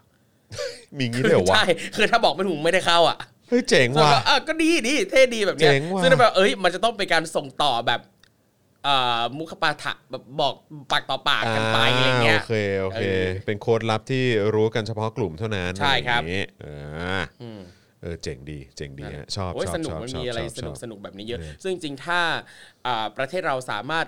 ผลิตแอลกอฮอล์ผลิตเบียร์กันได้แบบอย่างเสรีจริงๆเราว่าน่าจะสนุกมากขึ้นกับการได้ชิมเครื่องดื่มอะไรเหล่านี้ ไม่แล้วเอาจริง ๆป่ะผมรู้สึกว่าแบบคนไทยอ่ะ ครับ เก่งอะไรแบบนี้ ซึ่งไม่ได้บอกว่าเป็นเรื่องไม่ดีนะ ครับ เข้าใจปะคือเก่งในเรื่องของความบันเทิงการสังสรรค์การแบบว่าเอนเตอร์เทนและการเอนจอยตัวเองอะ่ะผมรู้สึกว่าอันเนี้ยคนไทยเก่ง ครับ แล้วทำเถอะ แล้วแบบมันก็รวยมากเพราะว่าเงินมันก็ดึงเงินเข้าประเทศได้เยอะมาก ใช่ ใช่ไหมไม่ว่าจะเป็นเรื่องของการท่องเที่ยวอะไร ครับ ต่างๆ อาหงอาหารแล้วก็เก่งอะไรอย่างเงี้ยหรือว่าแบบเออเอาเอาตามตรงอ่ะก็อย่างเรื่องไอ้การบริการทางเพศหรืออะไรก็ ครับ ตามอย่างเงี้ยคือมันก็เป็นสิ่งที่แบบคือเราก็ ทำอย่างเป็นระบบ อ่า แล้วก็เออ ใช่ เฟื่องฟูมากอะไรอย่างเงี้ย จริง ก็ทำให้มันถูกกฎหมาย แล้วก็ ใช่ เพื่อความปลอดภัยของผู้ให้บริการแบบนี้มันก็ดีกว่าป่าวะ ใช่ครับ เบียร์เบอร์อะไรต่างๆเหล้าเล่าอะไรพวกเนี้ยคือแบบก็ทำให้มันเปิดกว้างให้ทุกคน ใช่ ทำได้ดีมันก็ ใช่ครับ เกิดการแข่งขัน แล้วมันก็ดึงเม็ดเงินเข้ามาในประเทศ ได้เยอะแยะมากมายข ถูกต้ นา อดงครับ ไหน จริงทุกอย่างเนี่ยคือ โอ้ยกู ต้ จะ อง บ้า จัด ตาย ระเบียบ อืมนะฮะเอ่อคุณนิรุธบอกว่าบาร์รับโอบามาไม่ใช่ฮะไม่ใช่ฮะครับผม นั่นบารัก โคตรน่ารักเลย โคตรน่ารักเลย โอ้ย เออ นะฮะ อ่ะ โอเคนะครับ ก็วันนี้เดี๋ยวเราจะมาคุยกันเกี่ยวกับเรื่องประเด็นของการที่วันนี้เนี่ย ก็เป็นวันที่น่าเฉลิมฉลองนะฮะกับ ครับ การเป็นวันเอ่อวันต้านคอร์รัปชันโลกสากลใช่ไหมฮะ ครับ เออ นะครับ แล้วก็เดี๋ยววันนี้เราจะมาคุยกันเกี่ยวกับเรื่องของเออรู้สึกว่าจะมีประเด็นเกี่ยวกับคำขวัญวันเด็ก โอ้ย เอออันนี้ก็ มาเลย โชคดีมากที่วันนี้เป็นครูทอมด้วย นะครับ เราก็จะได้คุยกันประเด็นนี้ แล้วก็ย้อนรอยในยุคของประยุทธ์นะฮะว่าเขาตั้งเขาตั้งคำขวัญว่าอย่างไรบ้างนะฮะยุคเผด็จการเขาตั้งคำขวัญกันอย่างไรนะฮะยุคประชาธิปไตย ครับ เขาตั้งคำขวัญกันอย่างไร อ่า นะครับรวมถึงไอ้สิ่งที่อาจจะมาเชื่อมโยงได้ประมาณหนึงเนี่ยก็คือสิ่งที่พอดีตอนนี้เนี่ยมันก็มีคนเอามาแชร์กันเยอะ ครับ นะครับก็เป็นบทสัมภาษณ์เอ่อของ Vice ใช่ไหมฮะที่หมอวรงค์ ครับ นะฮะก็ไปเป็นตัวแทนนะฮะผู้ที่รักชาติรักสถาบัน ใช่ นะฮะเขาก็จะมาเขาก็มีการให้สัมภาษณ์ไป แล้วก็ความเห็นของเขาก็ ครับผมนะฮะ ก็เดี๋ยวเดี๋ยวเดี๋ยวเดี๋ยวเดี๋ยวมาฟังความเห็นเขากันนิดนึง ครับ นะฮะว่าเขาพูดว่าอะไรเนาะนะฮะก็น่าสนใจดีเหมือนกันนะครับผมนะเดี๋ยวเดี๋ยวจะมาคุยกันประเด็นนี้ แล้วก็เอ่อย้อนกันอีกนิดนึงนะครับ วันก่อนเนี่ยก็ทางประยุทธ์ใช่ไหมเขาก็ให้โคศกออกมา ให้เอ่อริ้วล้อสวออกมานะฮะตอบโต้วุฒิสมาชิกสหรัฐอเมริกาที่ออกเอกสารหรือว่าเอ่อเหมือนออกมาแสดงความเห็นกันนะครับก็ เอ่อเห็นเขาบอกว่าไม่มีใครที่โดนดำเนินคดีนะครับเอ่อจากการชุมนุม ครับ นะคือถ้าเกิดว่าชุมนุมโดยสงบอะไรอย่างเงี้ยก็ไม่มีใครโดนคดีหรอกอะไรอย่างเงี้ยไอ้ที่โดนเนี่ยก็คือแบบสร้างความเสียหายก่อกวน สร้างความวุ่นวายให้กับสังคมอะไรพวกเนี้ยถึงโดนอะไรอย่างเงี้ยนะครับเพราะฉะนั้นเดี๋ยววันนี้มาดูกันหน่อยดีกว่าว่าสถานการณ์นะฮะของ ครับ เอ่อ ตัวเอ่อตัวแทนนะฮะของคนที่ออกมาเรียกร้องประชาธิปไตย คนรุ่นใหม่นะครับแล้วก็นิสิตนักศึกษาหลาย ๆ คนเขาโดนคดีอะไรกันบ้างล่าสุดนี้นะครับ อ่า แล้วก็อีกเรื่องหนึ่งที่เราต้องไม่ลืม และเราต้องคอยหยิบยกเรื่องนี้ขึ้นมาพูด แล้วก็ย้ำเตือนในโซเชียลมีเดียแล้วก็ในสังคมเสมอนะครับก็คือเรื่องของคุณวันเฉลิมนั่นเอง ครับ นะครับเอ่อเมื่อน่าจะเป็นเมื่อวานนี้ เมื่อวานนี้ทางพี่สาวนะของคุณวันเฉลิมเนี่ยก็ไปขึ้นให้การกับทางศาลของกัมพูชาด้วยนะครับเดี๋ยวจะเอารายละเอียดแล้วก็ข้อมูลเอ่อของการขึ้นให้การครั้งนี้เนี่ยมาเล่าให้คุณผู้ชมฟังด้วยนะครับผมนะฮะอ่ะโอเคนะครับ4ล้านแล้วเย่นะครับอ่ะใครเข้ามาแล้วก็กดไลค์แล้วก็กดแชร์กันด้วยนะครับแล้วก็สนับสนุนเราให้มีกำลังในการผลิตคอนเทนต์กันต่อไปนะครับทางบัญชีกสิกรไทย 0698 975539 หรือสแกนเคอร์โคดก็ได้ด้วยเหมือนกันนะครับนะฮะอ่ะเริ่มกันที่ข่าวไหนก่อนดีอ่ะครูทอม เอา เอา เรื่องอะไรเนี่ย อันไหนก่อนดีวะ ไหมดเลย เดี๋ยวก่อนนะ ผมขอ ผมขอดูก่อนนะฟึบ ครับ ฟึบฟึบฟึบฟึบเอ่อโอเคนะฮะเอาเรื่องวันต่อต้านคอร์รัปชันสากลก่อนละกัน ได้เลยครับ นะครับอืม ครับผม นะฮะก็วันนี้เป็นวันดี 9 ธันวาคมนะครับนะฮะซึ่ง 9 ธันวาคมของทุกปีนะครับถือว่าเป็นวันต่อต้านคอร์รัปชันสากลนะครับหรือ International Anti Corruption Day นั่นเองนะครับที่ก่อตั้งโดยองค์การสหประชาชาตินะครับซึ่งมีมติเห็นชอบนะครับอนุเอ่ออนุมัติสัญญาสหประชาชาติว่าด้วยการต่อต้านการทุจริตปี 2003นะครับนะฮะเอ่ออย่างเป็นเอกฉันท์นะครับเมื่อวันที่ 31 ตุลาคม 2546 นั่นเองนะครับ ครับ ซึ่งเมื่อปีที่แล้วนะครับ ไทยก็ได้เอ่อคือทางรัฐบาลเนี่ยก็ได้ร่วมกับสำนักงานปปชสำนักงานปปท องค์กรต่อต้านคอร์รัปชันประเทศไทย แล้วก็ภาคีเครือข่ายทุกภาคส่วนนะครับ จัดงานวันต่อต้านคอร์รัปชันสากลสำหรับประเทศไทยด้วย อันนี้อันนี้คือปีที่แล้วนะ ใช่ใช่ใช่ ปีที่แล้ว ปีที่ ส แล้ว ดๆร้อนๆเลยนะฮะ ออปีที่แล้ว ว้าว วิเอาจริงพอเขาจัดพอเอาจริงพอเห็นนะว่าเขาจัดงานเอ่อต่อต้านคอร์รัปชันสากลสำหรับประเทศไทย มันแปลว่าประเทศไทยต้องมีใช่ไหมเขาถึงต้องมาต่อต้าน ใช่ไหม ไม่แล้วแล้วแต่แต่ละหน่วยงานนี่ก็เด็ด ๆ ทั้งนั้นเลยนะ เออ ปปชอย่างเงี้ย ครับ นะฮะปปทอ ครับ ย่างเงี้ยนะฮะเอออะไรอย่าง นั่นแหละ เงี้ย เอาจริงคืออถ้ามันไม่มีคอร์รัปชันมันก็จะไม่มีองค์กรต่อต้านอ่ะ ใช่ แล้วถ้าเกิดว่าอีองค์กรพวกนี้เนี่ยนะ แม่งทำหน้าที่ดีดีๆ เออ นะฮะตลอดระยะเวลาเป็นทศวรรษที่ ครับ ผ่านมาเนี่ยนะฮะไม่มีหรอกการรัฐประหารน่ะ เออ อแล้วทุกวันนี้มึงก็ยังลอยหน้าลอยตา ใช่ เชิดหน้าชูตากันสลอนเลยบอกว่ายังคงรับเงินเดือน ครับ รับเงินเอ่อภาษีของประชาชน ใช่ ทำงานแบบไม่มีประสิทธิภาพ เออ ห่วยแตกของมึงกันต่อไป ครับ แล้วก็รอวันแค่ว่า โอ้ จะมีรัฐประหารมาปราบคอร์รัปชันคุ ยอืมครับผม มาอีกแล้ว พูดลอยๆอีกแล้ว ครับผม เอออ่ะซึ่งที่เขาจัดงานเมื่อปีที่แล้วนะครับ มีวัตถุประสงค์ก็เพื่อแสดงเจตนารมณ์ของผู้นำทางการเมืองที่ร่วมกับภาคีทุกภาคส่วนครับ ว่ามีความมุ่งมั่นในการแก้ไขปัญหาการทุจริตอย่าง อ๋อ ต่อเนื่อง อ๋อ นี่ อ๋อ และปลุกกระแสสังคมที่จะไม่ทนต่อการทุจริต โอ้ นี่ไงนี่ไง เออ เริ่มเห็นผลไงปีนี้คนเลยออกมาต่อต้านกันไง ออกมากันเต็มเลย ออ เออ เพื่อจะมุ่งยกระดับค่าดัชนีการรับรู้การทุจริตภายใต้ภายใต้แนวคิดว่า zero tolerance คนไทยไม่ทนต่อการทุจริต โอ้ย นี่ ตอแหล ตอแหลชิบหายตอแหลมาก ขนาดนั้นเลยเหรอ จริงๆ เอาแค่นี้ดีกว่าครูทอม ครับ อีประชาชนนั่งรถไฟตรวจเออจะไปอะไรนะ อุทยานราชพักษ์อ่ะ เออ แม่งเอาตำรวจมาจับ เออ ถูก โอ้โห ต่อต้านคอร์รัปชันตายหามึง ตอแหลชิบหาย แล้วก็เอาเงินภาษีประชาชนมาจัดงานปาหี่แบบเนี้ย ครับ ทุเลศชิบหาย เออ นะฮะ อย่างไรก็ดีครับ ประเทศไทยเราเองเนี่ยนะฮะ ก็มีวันต่อต้านคอร์รัปชันแห่งชาติด้วยนะฮะอื้อหือนะฮะ ซึ่งตรงกับวันที่ 6 กันยายนครับ อ่า เกิดขึ้นอย่างเป็นรูปธรรมนะฮะจากการริเริ่มของดุสิตนนทนาครนะครับนะฮะอดีตประธานหอการค้าไทย แล้วก็สภาหอการค้าแห่งประเทศไทย ที่ได้พยายามขับเคลื่อนสร้างความตื่นตัวของคนไทยเรื่องนี้นะฮะจนกลายเป็นวาระแห่งชาติครับ บนความมุ่งหมายที่จะทำให้สังคมเนี่ยลุกขึ้นมาร่วมกันต่อต้านคอร์รัปชันก่อนที่ได้เสียชีวิตลงไปในวันที่ 6 กันยายนปี 54 นั่นเองนะครับ ครับ โอ้โห โอเค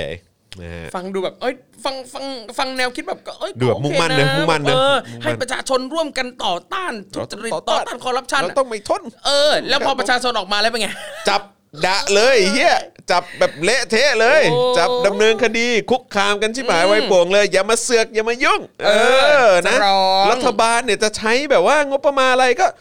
ต้องเชื่อใจ ครับ อะไรอย่างเงี้ยเอ ครับผ อ ม นะครับ ตรวจสอบไม่ได้นะครับผมเป็นหลุมดำอะไรอย่างงี้ องค์กรหลาย ๆ องค์กรก็ตรวจสอบไม่ได้นะค ครั รับ บ กองทัพหรือว่าสถาบันตรวจสอบไม่ได้นะครับเออ ไม่ได้ ครับผม ไม่ได้ไม่ได้ นะฮะโอเคโอเคนะฮะเราต้องอยู่ในสังคมแบบเชื่อใจกันครับ ใช่ เราต้องเชื่อใจกันสิ ครับผมนะฮะเราต้องเชื่อว่าเขาไม่คอร์รัปชันหรอก ใช่ครับ อืมครับผม จริง นะฮะอ่ะคราวนี้นะครับพูดถึงความที่ว่าวันนี้เนี่ยเป็นวันเอ่อต่อต้านคอร์รัปชัน ครับ สากลใช่ไหมฮะถือว่ายิ่งใหญ่มากๆเลยนะครับงั้นเรามาดูกันดีกว่าว่าเฮ้ยสถานการณ์เรื่องของการคอร์รัปชันอะไรต่างๆ ในยุคของประยุทธ์จันทร์โอชาจนถึงทุกวันนี้เนี่ยสถานการณ์เป็นอย่างไรบ้าง เออ น่าสนใจฮะ นะครับนะฮะอ่ะโอเค เมื่อมาพิจารณาที่ข้อมูลการจัดอันดับการคอร์รัปชันล่าสุดนะครับเมื่อปีที่แล้วนะครับ พบว่า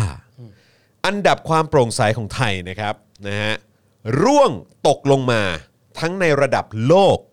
และระดับอาเซียนนะครับ ย้ำอีกครั้งนะฮะ อันดับความโปร่งใสของไทยนะฮะร่วงลงมานะครับ ทั้งในระดับโลก และระดับอาเซียนนะจ๊ะนะฮะหลังจากที่องค์กรนะครับเพื่อความโปร่งใสนานาชาตินะครับเปิดผลประเมินรัฐบาลทั่วโลก ตามดัชนีภาพลักษณ์การคอร์รัปชันนะฮะประจำปี 2019 แล้วนะครับปรากฏว่าไทยได้ทั้งหมด 36 คะแนน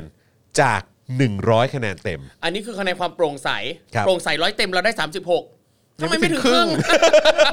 ง ทำไมอ่ะ ยังไม่ถึงครึ่ง เฮ้ยทำไม ยังไม่ถึงครึ่ง ทำไมองค์กรนานาชาติมาดูถูกเหยียดหยาม นั่น รั น่ะ ฐ สิ บาลไทยขนาดนี้ ประยุทธ์เข้ามานี่แบบคอร์รัปชันเฮี้ยนเลยนะ เออ แบบกวาดล้างแบบเรียบเลยนะ ทำไมอ่ะ เป็นไปได้ยังไง เฮ้ย นี่ อันเนี้ยหยามแล้วประยุทธ์คุณโดนหยามนะ คุณอย่าไปยอมนะ คุณอง อย่า ค์ ไป กร ยอม นานาชาติเขามาหยามคุณนะประยุทธ์นะ คุณประยุทธ์ผ ตาม ยแล้ว แนะนำนะฮะว่าให้ทีมงานนะฮะหรือว่า เออ ตัวแทนรัฐบาลไทยไปฟ้องแม่งเลย จริง ฟ้องแม่งเลยฮะ จริง ฟ้องมันเลย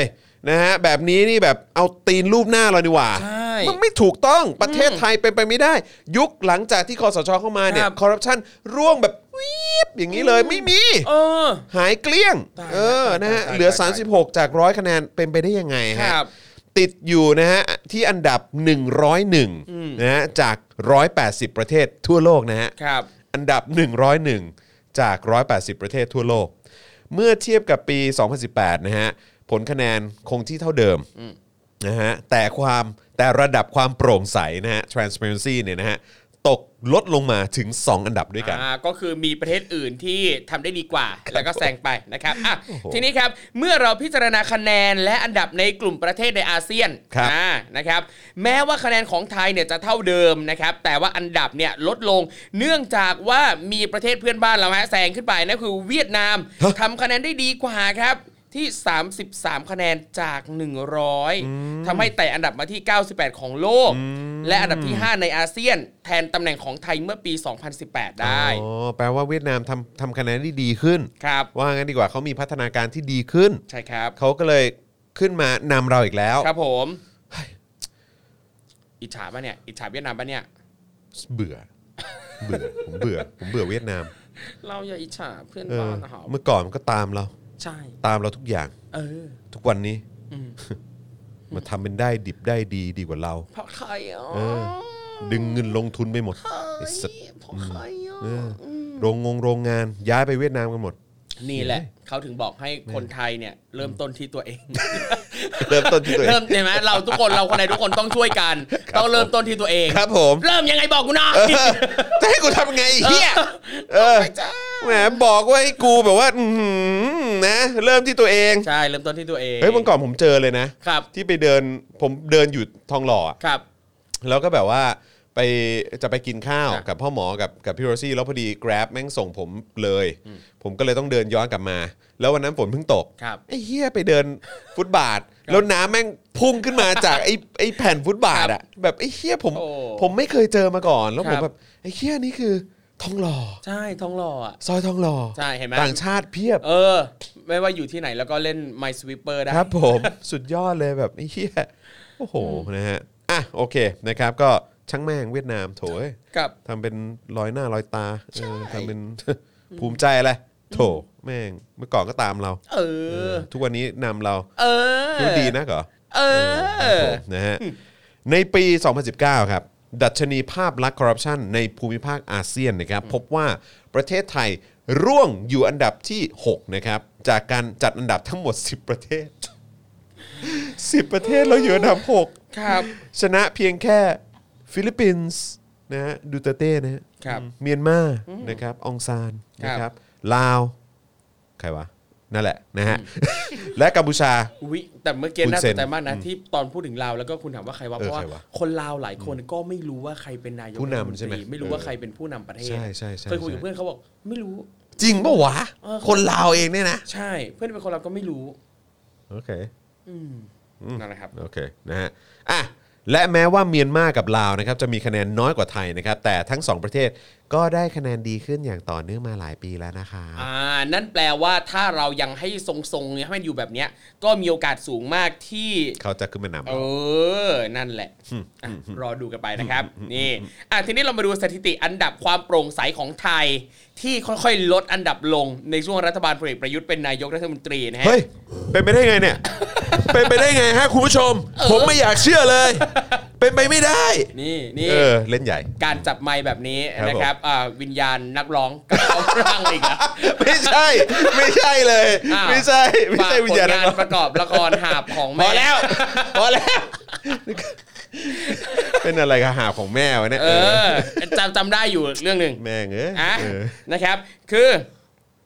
ปีหกสอง คือสิ่งที่ทำให้โลกหมุนไป เออ ขายขายของ นะ เพลครั ง บ ตัวเอง อ่ะเราเราเราย้อนไปตั้งแต่ปี 58 ดีกว่า ห้าแปดนะ เออ ห้าแปดห้าแปด ปี 58 เนี่ยนะครับ ได้ 38 คะแนน อยู่อันดับ 76 จากทั้งหมด 168 ประเทศ ตอนปี 58 หลังรัฐประหาร ครับ รับรับไม้ต่อมา ไม่ไม่เออจะรับไม่ได้กระชากไม้ ใช่ มา ใช่กระชากมา กระชากไม้มาจากรัฐบาลยิ่งลักษณ์ ครับ นะฮะเอ่อตอนนั้นอยู่อันดับที่ 76นะฮะจาก 168 ประเทศ ครับผม อ่าโอเค อ่ะถัดมาครับปี 59 นะครับ ได้ 35 คะแนน ตอนแรก 38 นะ ครับ ลดลงมาที่ 35 คะแนน อยู่อันดับที่ 101 จากทั้งหมด 176 ประเทศ อืม อ่า บริหารงานต่อไปครับ ปี 60 อ่ะ คะแนนกระเตื้องขึ้นมานิดนึง อืม ได้ 37 คะแนนครับ อยู่อันดับ 96 จาก 180 ประเทศ อ่ะ อ่า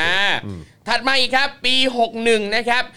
คะแนนลดไปหน่อย 36 คะแนนครับ อยู่อันดับ 99 จากทั้งหมด180 ประเทศ อ่ะ ครับผม อย่างน้อยก็ยังพูดได้เต็มปากว่าอยู่ในท็อปร้อย ผมว่าปีนั้นเขาตั้งใจ ครับ เขาตั้งใจเขาอยากได้ จ 99 ริง เล เล ข ข ส ดี วย เลขดี ใช่ เป็นเลขที่เขารักและเคารพ ครับผม ครับผม อ่า พอปีถัดมาครับ 62 ครับ คือปีที่แล้วปีเนี่ยที่ล่าสุดที่จัดอันดับกันเนี่ยนะครับ อืม ได้ 36 คะแนนครับ อยู่อันดับที่ 101 จากทั้งหมด 180 ประเทศ ครับผมนะฮะไม่ร้อยสิบไปเลยนะฮะ คุณอย่าท้า อ้าวเหรอ ไปไปๆมาๆอ เดี๋ยวยู่ได้ อันดับ 112 เชีย หนึ่งร้อยสิบสองเลขดีด้วย ใช่ เออครับผม ไอ้เหี้ยมีแต่เรื่องดีๆทั้งนั้น ใช่ครับ เออ ภูมิใจ ครับ ภูมิใจ ผมนะฮะมีคนบอกว่าคุณสุคุณสุรพงศ์บอกว่าเรียกว่าปล้นครับไม่ใช่กระชากฮะเออครับผมแหมผมขออภัยฮะครับผมนะฮะเมื่อเปรียบเทียบอันดับแล้วนะครับประเทศไทยภายใต้รัฐบาลทหาร ที่ประกาศว่าจะเข้ามาปราบปรามทุจริตคอร์รัปชันกลับทำคะแนนได้ไม่ต่างจากประเทศไทย ภายใต้รัฐบาลพลเรือน สมัยนางสาวยิ่งลักษณ์ชินวัตรโดยมีค่าคะแนนอยู่ในช่วง 35-38 จากคะแนนเต็ม 100 คะแนนนะครับ นี่แปลว่าในช่วงยิ่งรักษณ์กับประยุทธ์เนี่ยเรื่องความโปร่งใสไม่ต่างกันเท่าไหร่ งงมากเลยนะ เพราะว่าคือเขาตั้งธงเข้ามาว่าเขาจะมาปราบคอร์รัปชันนะครับ ตั้งธงเข้ามาเลยนะ คือตั้งธงเลย ครับ นะฮะก็คืออ่ะอ่ะสองอย่างก็ได้อันหนึงคือเอ่อป้องกันการเกิดสงครามกลางเมือง ครับ ตามที่เขาว่า เออ นะครับกับอีกอันหนึ่งคือเข้ามาปราบคอร์รัปชัน ครับ ครับผม ตายละแล้ว ทำไมเท่านี้วะ อืมอ่ะถ้าเราย้อนไปดูอันดับความโปร่งใสของไทยเมื่อปี 55 ตอนที่ยิ่งรักษณ์เป็นนายกเนี่ยนะครับ ครับ ประเทศไทยมีอันดับความโปร่งใสอยู่ที่อยู่อันดับที่ 88 จาก 176 ประเทศ 88เนาะ อ่าวัดดัชนีภาพลักษณ์คอร์รัปชันไทยเนี่ยได้คะแนน 37 คะแนน ก่อนที่อันดับความโปร่งใสจะตกลงมาอยู่ที่อันดับ 102 จาก 177 ประเทศในปี 56 ครับ โดยได้คะแนนดัชนีภาพลักษณ์คอร์รัปชันลดลงมาอยู่ที่ 35 คะแนน แล้วก็ตีกลับมาที่ 38 คะแนนในปี 57 ได้อยู่อันดับที่ 85 จากทั้งหมด 175 ประเทศ โอ้โห นี่คือจาก 102 กระโดดเด้งกลับขึ้นมาที่ 85 ครับ ว้าวอืมนะฮะแปลว่าสงสัยปีนั้นคงจะจริงจังเรื่องการคอร์รัปชันมาก ใช่ อืมนะครับนะฮะสิ่งที่น่าสนใจนะครับก็คือประเทศเวียดนามแล้วก็อินโดนีเซียนะครับคู่แข่งทางเศรษฐกิจของไทยนะครับซึ่งก่อนหน้านี้เนี่ยนะฮะเคยได้คะแนนน้อยกว่าไทย ตั้งแต่ปี 57 เป็นต้นมาเนี่ยนะครับทั้งสองประเทศนี้ก็คือเวียดนามและอินโดเนี่ยนะฮะกลับมีคะแนนแซงหน้าประเทศไทยไปแล้วครับ และนี่อาจเป็นสาเหตุสำคัญว่าทำไม การลงทุนข้ามชาติ จึงไปลงที่อินโดนีเซียและเวียดนามมากกว่าไทยครับผม อ่าตายแล้ว เดี๋ยว ไม่เป็นไร เราต้อง เดี๋ยว เริ่มต้นที่ตัวเองนะครับ มีรายงานว่าสาเหตุการทุจริตคอร์รัปชันในประเทศไทยที่เพิ่มขึ้นเนี่ยนะครับ ครับ ส่วนใหญ่เนี่ยมาจากกฎหมายที่เปิดโอกาสให้สามารถใช้ดุลพินิษเอื้อต่อการทุจริตคอร์รัปชันถึง 18.8%รองลงมานะครับ เป็นเรื่องของกระบวนการทางการเมืองที่ขาดความโปร่งใสและ เฮ้ย ตรวจสอบได้ยาก เฮ้ย อันเนี้ย เฮ้ย 15.6%เลยนะ เฮ้ย come เฮ้ย on man come on นี่ประเทศไทยนะ เฮ้ยเฮ้ยองค์กร องค์กรพูดอย่างนี้ไม่ถูก อ่า นะเมืองไทยนี่การการเมืองนี่ขาดความโปร่งใสได้ยังไง จริง แล้วมาบอกว่าการเมืองไทยตรวจสอบได้ยาก คือแบบอะไร บ้า อ่ะ บ้าเปล่า เออ นี่ยังตรวจสอบไม่ได้อีกเหรอ เฮ้ย you you crazy man You อย่า crazy คุณ disagree more อืมครับผม นี่แล้วก็เขายังบอกอีกว่า และความไม่เข้มงวดของการบังคับใช้กฎหมายและกฎระเบียบเนี่ยนะครับ 14.7% เฮ้ย โคตรโคตรไม่จริง เออ ไม่จริงนะเพราะว่านี่คนออกมาชุมนุมยังโดนพรบความสะอาดเลย ครับ นะเพราะฉะนั้นนี่เขาแบบอื้อหือเขาเข้มงวดในการบังคับใช้กฎหมายมากนะฮะ ครับ ไม่จริงอ่ะ เออ ไม่จริงอ่ะ นี่คุณจะมาบอกว่ากฎหมายไทยไม่ศักดิ์สิทธิ์ไม่ได้ ใช่เออ บอกเลยกฎหมายไทยศักดิ์สิทธิ์เป็นรองแค่แม่ย่านางในโลกที่คนนี้แค่นั้นแหละ ต้องเป็นรถของโทนี่ลากแก่นด้วย ใช่ ใช่ไหม ใช่คันทันด้วย นะฮะ แล้ว อ่ะโอเคนะครับคราวนี้มาที่รายงานของหอการค้าไทยบ้างดีกว่า ครับ นะครับระบุว่าสถานการณ์คอร์รัปชันไทยเนี่ยเริ่มมีสัญญาณรุนแรงขึ้นเรื่อยๆเรื่อยๆนะครับนะฮะหลังปี 58นะครับหลังจากเริ่มมีการจัดซื้อจัดจ้างโครงการลงทุนขนาดใหญ่ โดยพบว่าอัตราการจ่ายใต้โต๊ะนะฮะ ปี 60 อยู่ที่ร้อยละ 5 ถึง 15 นะฮะ สูงสุดในรอบ 3 ปี นับจากปี 58 นะครับ ที่การจ่ายใต้โต๊ะเนี่ยเฉลี่ยอยู่ที่ประมาณ 1-15%ถึงนะครับ แต่ว่าพอพอปี 60 เนี่ยกลายเป็นว่า 5-15%ถึงเลยทีเดียวนะครับ ซึ่งสร้างความเสียหายทางเศรษฐเอ่อทางเศรษฐกิจปีละ 1 0 0 0 0แสนถึง2 0 0แสนล้านบาทนะครับคุณผู้ชมครับผมอืมจากการจ่ายใต้โต๊ะเนี่ยนะครับม ตายแล้ว เป็นไปได้ยังไง เอ อะ อนั่นสิครับตายแล้วแล้วถ้าผมเป็นประยุทธ์เนี่ยผมทนไม่ไหวแล้วเนี่ย ใช่ อกแตกตายนะเนี่ย เออออ่ะปัจจุบันนะครับ ประเทศไทยมีองค์กรที่เกี่ยวกับการต้านโกงเนี่ยมากมาย ครับผม โอ้โห ชอบตรงแบบมีมากมายนี่แหละ แค่องค์กรเดียวยังต้านไม่อยู่นะครับ ต้องมีต้านอย่างมากมาย ใช่ เช่น คณะกรรมการป้องกันและปราบปรามการทุจริตแห่งชาติหรือปปชนะ ค ค รั รั บบ มีคณะกรรมการตรวจเงินแผ่นดิน ครับ มีกรมสอบสวนคดีพิเศษหรือ DSI ครับ แล้วก็มีสำนักงานคณะกรรมการป้องกันและปราบปรามทุจริตภาครัฐ หรือปปทนั่นเอง โอ้โหทำผลงานได้ดีมากเลยฮะ เอออาจารย์แม่ฮะ ช่วยช่วยช่วยปรบมือให้กับหน่วยงานเหล่านี้หน่อยได้ไหมฮะ ครับผม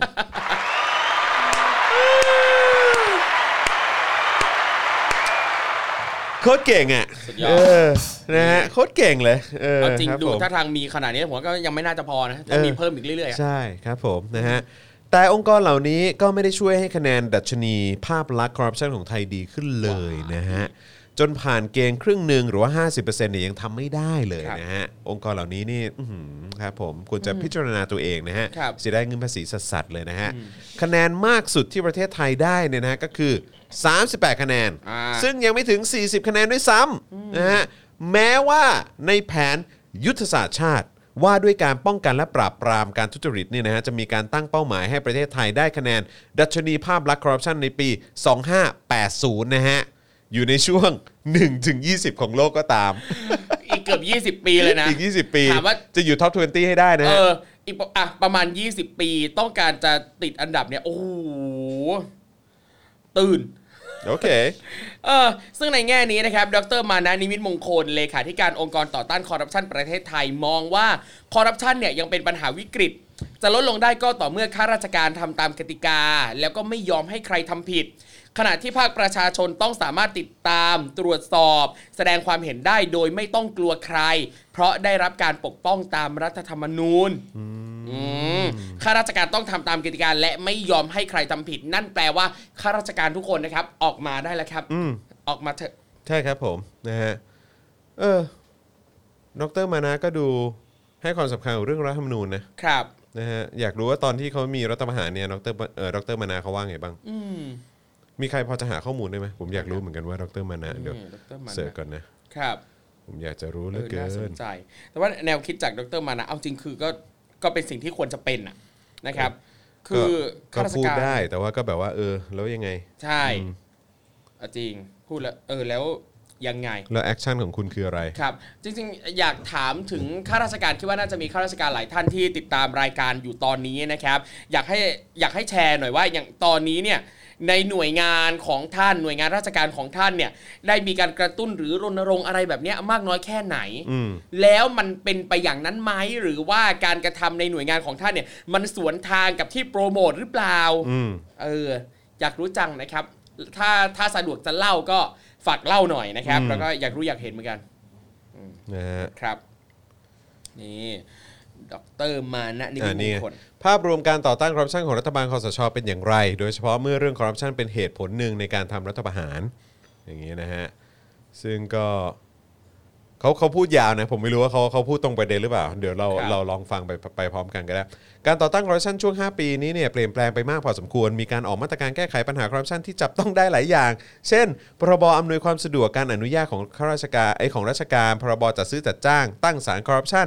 กำหนดระยะเวลาทำคดีของปปช มีความพยายามแก้ไขปัญหา ที่เป็นรากฐานของการโกง ความเปลี่ยนแปลงที่ชัดเจนมาก คือกระแสความตื่นตัวของภาคประชาชน รวมถึงนักธุรกิจข้าราชการที่ดีจำนวนมาก วัดได้จากผลการสำรวจขององค์กรเพื่อความโปร่งใสนานาชาตินะฮะเติร์ดเติร์ดเติร์ดเติร์ดแต่พอพูดถึงคนโกงในช่วง 2 ปีแรกของรัฐบาลจะเห็นความเอาจริงเอาจังชัดเจน อ่า ผลสำรวจของสถาบันต่างๆ จะออกมาดูดี แต่หลังจากนั้นทั้งผลสำรวจและในสื่อจะพูดถึงการโกงเกิดขึ้นมากมายในสังคมไทย ทั้งการโกงขนาดเล็กขนาดใหญ่ การโกงที่กระทำโดยคนที่มีอำนาจใกล้ชิดรัฐบาล ในช่วงหลังเป็นที่เข้าใจกันทั่วไปว่า มีการโกงเหมือนช่วงรัฐบาลก่อนการรัฐประหารนะฮะสถานการณ์คอร์รัปชันบ้านเรามีแนวโน้มดีขึ้น ครับ ยังมีการโกงกันอยู่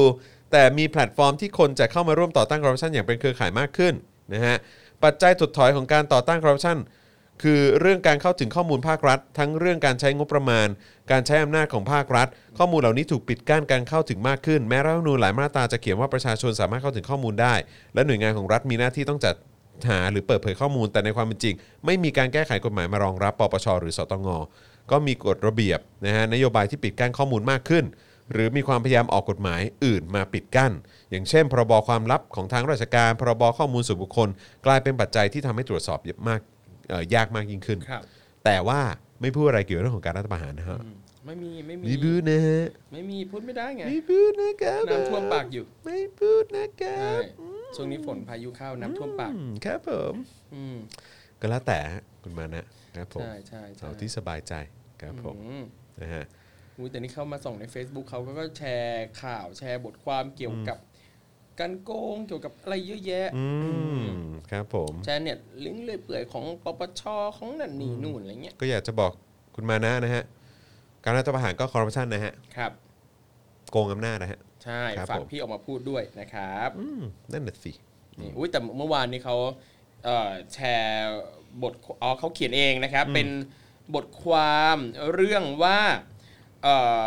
คอร์รัปชันเนี่ยโอ้โหนะเกิดในหลากหลายอาชีพ โกงไม่เลือกที่เลย ไม่ว่าจะเป็นนักข่าวครูหมอนักกฎหมายนักบัญชีนะครับ มีโกงกันทั้งนั้น เหรออทหารนะ ไม่พูดไม่ พูดไม่พูดพูดไม่ได้ ทหารนะฮะ พูดไม่ได้ ทหารนะหายไปไหนอ่ะ เอออื มครับผม อืม อืม ถ้าพูดไปเผลอๆ ดรมานะไม่ได้เขียนอีกเลยนะครับบทความเนี่ยนะครับ เดี๋ยวต้องมานะก็ต้องอยู่ให้เป็น เออ ถูกต้องนะครับ ก็ไปขอเป็นกำลังใจให้ด เป็ ร นำมากลั นะ งใจให้นะ สู้ๆนะฮะครับผม เย้ นะฮะปราบต้านคอร์รัปชันนะฮะ อย่างอยู่เป็นนะฮะ ครับ ผมนะฮะ ก็เราคงเห็นความสำเร็จเกิดขึ้นสักวันแหล้วฮะ อ่า ครับผม นะฮะโอเคนะครับ เดี๋ยวเราจะมาคุยกันเกี่ยวกับประเด็นของการดำเนินคดีนะครับเอ่อประชาชนนะครับ ครับ ซึ่งตอนนี้เนี่ยก็มีกว่า 200 คดี 200 คนเออคือไม่ใช่สิ 200 คนนะครับแล้วก็ผมว่าน่าจะหลายร้อยคดีเลยแหละ ครับ นะครับเพราะว่าบางคนนี่ก็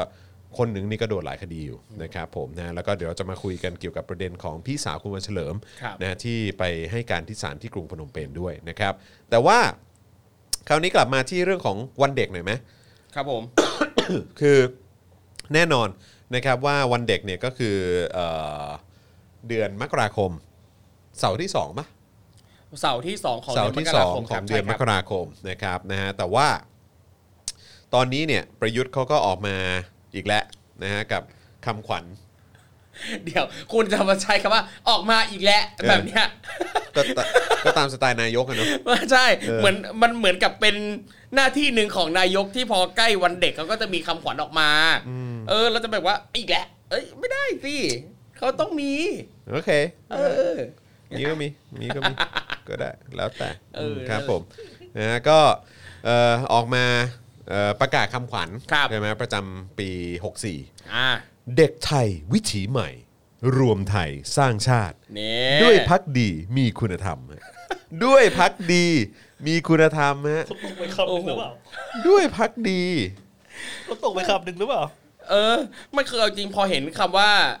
พักดีเห็นอะไรอย่างเงี้ยแล้วพอเป็นคำขวัญวันเด็ก เออ อะ่ะหน้าน้องโคชโยทีลอยมาเลยนะครับ ผม คือดูเป็นเด็กที่ดูตอบโจทย์กับคำขวัญน่ะ ใช่ ใช่เลยแหละ เออ นะฮะ แต่ผมพยายามดูอยู่ว่า ว่า ปีนี้เนี่ย ครับ ผมว่า คือมองย้อนกลับไปเนี่ย ครับ มันไม่มีอันไหนที่ที่พูดถึงเรื่องแบบสถาบันกษัตริย์เลยนะ อืมเอ่อเรื่องสถาบันกษัตริย์เนี่ยนะครับที่อยู่ในคำขวัญเนี่ยปรากฏครั้งแรกตอนสมัยดรธานินทร์ไกรวิเชียนอะช่วงปี 36ป่าวะ อ่าอ่าใช่ เอ้ย เออ สาม 20 สามสอง ฮะ สาม สองศูนย์ฮะ ใช่ไหมสองปี ธานินทร์ไกรวิเชียนสองศูนย์ อ่าปี 20 เออ ปี ใช่ไหมฮะ 20 หลังจาก 16 ตุลา เออ พอ 16 ตุลาปั๊บปีถัดมาคำขวัญวันเด็กมารักชาติศาสตร์กษัตริย์เลย ทันทีเลยค่ะ เออ นั่นแหละ แล้วก็มีอีกทีหนึ่งก็ตอนเปรม ครับ นะฮะเปรมก็จะมีของตอนธานินเนี่ย ก็จะเป็นรักชาติศาสตร์กษัตริย์เป็นคุณสมบัติของเยาวชนไทย ครับผม นะจ๊ะเออนะฮะนั่นคือเมื่อตอนปี 20 นะฮะ ครับ ผมยังไม่เกิดเลยนะค ค รั รั บบ นะฮะ วิ เออ คือตอนตอนไล่ไล่ดูย้อนอะความสนุกก็คือว่ามันจะดูแบบเฮ้ยเหตุการณ์บ้านเมืองสำคัญอะไรบ้าง เนอะ เช่น แบบสมมุติพอ 16 ตุลาปั๊บอ่ะสิบอ่าคือพอ 14 ตุลา 2516 ปั๊บ แล้วพอมาปี 17 ปั๊บคำขวัญมาเลยสามัคคีคือพลังเออแล้วก็พอมาในในช่วงนั้นนะปี 1718 ก็เน้นเรื่องกับความสามัคคีคนไทยต้องสามัคคีกันอะไรเงี้ยแล้วพอหลังจากเอ่อ16 ตุลาก็มาเนี่ยเรื่องรักชาติศาสตร์กษัตริย์ ใช่นะฮะเท่าที่ผมเห็นก็อย่างที่บอกนะพอพอของเอ่อคุณธานินทร์ไกรวิเชียนตอนปี 20 เนี่ย ครับ ที่บอกว่ารักชาติศาสตร์กษัตริย์เป็นคุณสมบัติของเยาวชนไทย แล้วก็กระโดดมาอีกทีหนึ่ง ครับ นะฮะก็คือเออปี 25 ใช่ครับ ใช่ไหมของเปรมนะฮะ ครับ ขยันศึกษาใฝ่หาความรู้เชิดชูชาติ ศาสตร์กษัตริย์ เป็นคุณสมบัติของเด็กไทย ครับผม คุณสมบัติอีกแล้วนะ เออ ใช่เป็นคุณสมบัติ เป็นคุณ อแ สมบัตินะ ต้องมีอ่ะคือนั่นคือมันชัดว่าถ้าไม่มีสิ่งเหล่านี้อืมไม่นับนะว่าเป็นเด็กไทยนะแบบอืมไม่เอานะ นั่นน่ะสิแล้วก็กระโดดมาอีกทีหนึ่งก็คือเอ่อยุคชาติชาย ครับ นะฮะปี 33 รักชาติศาสตร์กษัตริย์ใจสัตย์ซื่อถือคุณธรรม อ่า ใจสัตย์ซื่อไม่ก็จะสลับกันอยู่แค่นี้นะ ใช่ใช่วนๆวนๆ ใจซื่อสัตย์ใจสัตย์ซื่อมีความซื่อสัตย์อะไร ว่ากันไป แล้วก็หลังจากนั้นเนี่ยก็ไม่เห็นอะไรที่เกี่ยวข้องกับเกี่ยวกับสถาบันเลยนะเอ่ออย่างตอนของชวนปี 44 ก็บอกว่ามีวินัยใฝ่ความใฝ่เรียนรู้คู่คุณธรรมนำประชาธิปไตย ใช่ครับ สังเกตดูว่าคำขวัญของชวนนะนะครับอ่าจะเป็นเป็นครั้งแรกที่พูดถึงประชาธิปไตยนะคือตอนปี 2536 คือ หลังจากพฤษภาธมินปั๊บปีถัดมาก็มาพูดเรื่องประชาธิปไตย ก่อนหน้านี้เนี่ยในคำขวัญไม่มีพูดถึงประชาธิปไตยเลย ใช่ไหมเท่า ใช่ เท่า ครับ เท่าที่ดูแล้วไม่ มา เห็นอันไหนที่ เพิ่งมามีตอนชวน ประาธิปไตย ครั้งที่หนึ่งอ่ามาประชาธิปไตย แล้วก็มาชวน ใช่ ครั้งที่สองอีกรอบหนึ่งถึงจะเจอประชาธิปไตยอีก เออว่ะเออใช่ใช่ใช่ ครับ ไม่เห็นเลยเนาะที่เป็นประชาธิปไตย ครับ นะฮะแล้วก็สมัยทักษิณทักษิณก็ไม่มีประชาธิปไตยเนอะเออ ครับ นะฮะเป็นแบบก้าวทันเทคโนโลยีอะไร ใช่ ต่างๆอนาคต แต่ ดี จริง แน่นอนถ้าเรียนรักเรียนรักสิ่ง ใช่ ดีๆอะไรอย่างนี้ แต่คือก ล้า ไอ้เนี่ย คิดกล้าพูด ครับอย่างผมเองผมชอบคำขวัญของทักษิณอันแรกอ่ะปีแรกอะเรียนให้สนุกเล่นให้มีความรู้สู่อนาคตที่สดใสเออแบบก็โอเคอะมันดูดูเหมาะกับเด็กเลยอ่ะดูเรียนดูเล่นดูแบบเออสู่ หรือว่าไอ้ ค ตอนปี 48 ที่บอกเด็กรุ่นใหม่ต้องขยันอ่านขยันเรียนกล้าคิดกล้าพูด ครับ อืมนะฮะอยากฉลาดต้องขยันอ่านขยันคิด เออ นะฮะสมัยสุรยุทธ์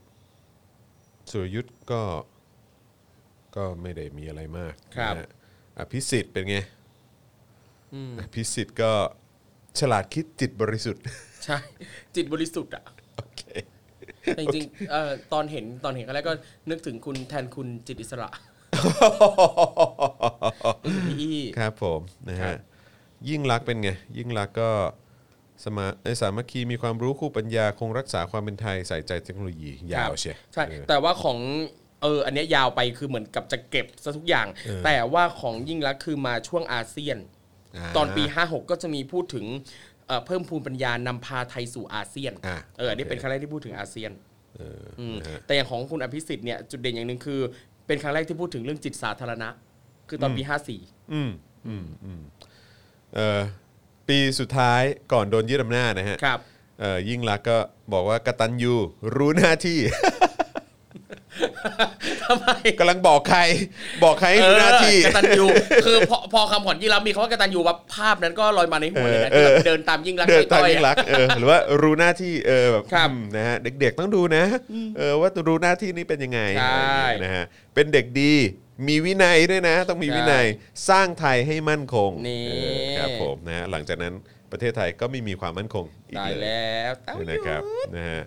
ประยุทธ์มาก็เนี่ยแหละฮะความรู้คู่คุณธรรมนำสู่อนาคต ครับ คู่คุณธรรมไอ้เหี้ยมึงเข้ามายังไม่ยังมึงเข้ามายังไม่มีคุณธรรมเลย ใช่ ไอ้สัตว์เออมึงยังมาสอนเด็กอ้ ไม่ เหี้ย คืออย่างบางอย่างเนี่ยเราเนี่ยนะผู้ใหญ่เราทำไม่ได้แล้วก็หวังจะให้เด็กทำได้ไง นั่นน่ะดิ ประยุทธ์อาจจะเป็นแบบนั้น คือ เออ ตัวเองมีคุณธรรมไม่ได้ ก็อ่ะฝากเด็กด้วยละกันอะไรเงี้ย อืมครับผมนะฮะเด็กเยาวชนจิตอาสาร่วมพัฒนาชาติ เด็กไทยยุคใหม่รู้รักสามัคคีรู้หน้าที่พลเมืองไทย แล้วก็อันล่าสุดนี้ก็แบบลิเกลิเกนะฮ ะ เด็กไทยวิถีใหม่รวมไทยสร้างชาติด้วยพักดีมีคุณธรรม อุ้ยจะสังเกตเห็นว่าตั้งแต่โควิดอ่ะคือคำว่าวิถีใหม่อ่ะคือมามาก อ๋อลงแบบ new new normal new เลย normal วิถีใหม่ ไม่ว่าจะจัดอีเวนต์ใด ๆอ่ะคนจะต้องใส่คำว่าวิถีใหม่ลงไปอะคืออย่างถ้าเป็นยุคก่อนน่ะก็จะมีคำหนึงเพื่อนั่นนี่นู่นอะไรเงี้ยเออแต่เดี๋ยวนี้คนไม่อินแล้วไงคนไม่ ใช่ ค่อยอินแล้วดังนั้นอ่ะเรามาวิถีใหม่แทน ไม่ว่าจะจัดกิจกรรมคืออย่างเคยคุยกับเพื่อนที่ทำงานอยู่ในหน่วยงานราชการนะครับก็บอกว่า เวลาจะคิดอีเวนต์จัดใดๆ เขาบอกว่าเขาอยากให้มีคำว่าวิถีใหม่ มันจะได้ดูทันสมัยดูต้านโควิด คือเหมือนกับเป็นโจทย์อย่างหนึ่งเลยว่าเวลาคิดอีเวนต์เสนอราชการอ่ะขอคำว่าวิถีใหม่ ถ้ามีอะไรแบบนี้เข้ามา ใช่จะอ่าจัดสรรงบได้ง่าย อ่าโอเค นั่นแห ที่ ละฮะ เชียตลกจิบหาย เอาหน่าวิถีใหม่จาน โอเคนะฮะ ครับ ก็เท่าที่ดูแล้วเนี่ยก็เรื่องของคำขวัญนี่ก็มีมานานแล้วเนอะตั้งแต่สมัยจอมพลปอ ใช่ปี นะ แร ฮะ ก จงบำเพ็ญตนให้เป็นประโยชน์ต่อผู้อื่นและส่วน ครับ รวม ผม อะไรอ ครับ ย่างนี้นะครับสมัยสฤษดิ์นะฮะก็จะขึ้นด้วยประโยคว่าขอให้เด็กสมัยปฏิวัติของข้าพเจ้า ครับ จงเป็นเด็กที่มีเอ่อเด็กที่รักความก้าวหน้าอะไรเงี้ยปี 03 ก็มาเป็นขอให้เด็กสมัยปฏิวัติของข้าพเจ้า จงเป็นเด็กที่รักความสะอาด ครับ อะไรอย่างงี้นะฮะ อุ๊ยจริง ๆ วันเด็กนี่เมื่อก่อนนี่เขาจัดกันตุลา อ๋อ เมื่ก่น ช่วงช่วงตุลาใช่ ใช่ ไหม เมื่อก่อนจัดช่วงตุลาจัดวันจันทร์ช่วงตุลามั้งอะไรเงี้ยแล้วก็ อ่าฮะ ปรากฏว่า เอ้าพอมันจัดวันจันทร์น่ะเด็กก็ต้องไปเรียน ครับ พ่อแม่จะพาเด็กไปเที่ยวก็ไม่ได้อะไรเงี้ยก็เลยมาอ่ามางั้นเปลี่ยนเป็นวันเสาร์ละกันวันเสาร์ที่ อ่า สองอะไรอย่างงี้ จะได้ไปทำกิจกรรมกิจกรรมอะไรกัน ใช่ ได้ แล้ว อะไรอย่างงี้นะครับ ครับ ผมนะฮะโอเคนะครับก็น่าสนใจดีนะครับ แล้วก็ ครับ พอโยงเข้ามากับไอ้ที่มันเพิ่งมีบทสัมภาษณ์ใช่ไหมของ Vice News ครับผม นะฮะก็เรามาดูความคิดการเอ่อความคิดเห็นของ ครับ ผู้ใหญ่ไทยนะฮะที่ขึ้นชื่อว่าเป็นผู้ใหญ่นะฮะอย่างวรงค์ใช่ไหม ครับ วรงค์นะฮะก็บอกว่าพูดถึงเด็กในโรงเรียนน่ะบอกว่า schools are factories where human resources are produced we want good kids we want orderly kids ครับ นะฮะก็คือโรงเรียนคือโรงงานที่ใช้ผลิตประชากร เราต้องการเฉพาะเด็กดี เด็กเก่ง และเด็กที่เชื่อฟังคำสั่ง ครับว้าหมอว่ารวย อ่ะคุณครูว่าไงฮะคุณครู โอ้ยไม่ได้ ถามว่าอ่ะลองไปทำโพลเลย มีเด็กกี่คนอยากโตเข้ามาเป็นแบบอยากโตขึ้นมาเป็นแบบหมอวรงค์อ่ะ เออ ขอดูขอดูหนังหน้าหน่อย ใคร เออ อ อ ยากโตขึ้นมาเป็นผู้ใหญ่ที่มีความคิดแบบเนี้ยคือแบบ คือการที่เราบอกว่าโรงเรียนเหมือนโรงงานอ่ะ โอ้โหไม่ได้เลยนะ ไม่ได้เลยนะ พูดออกมาได้ไงวะ เออ คือเด็กคือคน คนคือต้องมีชีวิต มีจิตใจต่างคนต่างมีความคิดสามารถจะพัฒนาทักษะพัฒนาความสามารถตัวเองออกไปในด้านต่าง ๆ ได้ เราอย่าไปคิดว่าเราต้องผลิตให้เด็กทุกคนออกมาเป็นประชากรแบบเดียวกันหมด ไม่ได้เลย ยิ่งถ้าเป็นแบบนี้โอ้โห มันเป็นมันเป็นความคิดที่มัน ใช่ มันโง่เนอะ ใช่ ไม่รู้เหมือนกันคือแบบว่า คือแล้วอีกอย่างคุณเป็นหมออ่ะ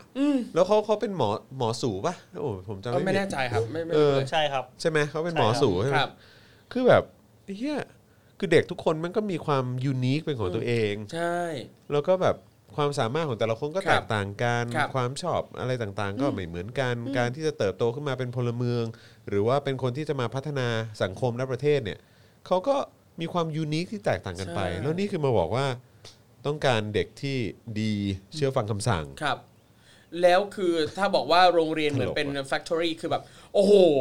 คือมันเป็นโรงงานที่ไม่มีคุณภาพอ่ะ เออแล้วมันแล้วแล้วมันเป็นเป็นความคิดในยุคสมัยที่โบราณมากเลย ใช นะ ่ คือสมัยก่อนน่ะคือโอเคมันก็เป็นเป็นแนวคิดคล้าย ๆ แบบนี้กับการที่ให้โรงเรียนเนี่ยมีวิธี ครับ การเรียนการสอนในแบบลักษณะแบบนี้ ใช่ คือผลิตคนออกมาแบบว่า ครับ ทีละเยอะๆทีละเยอะเพื่อเอามาตอบเรื่องของการ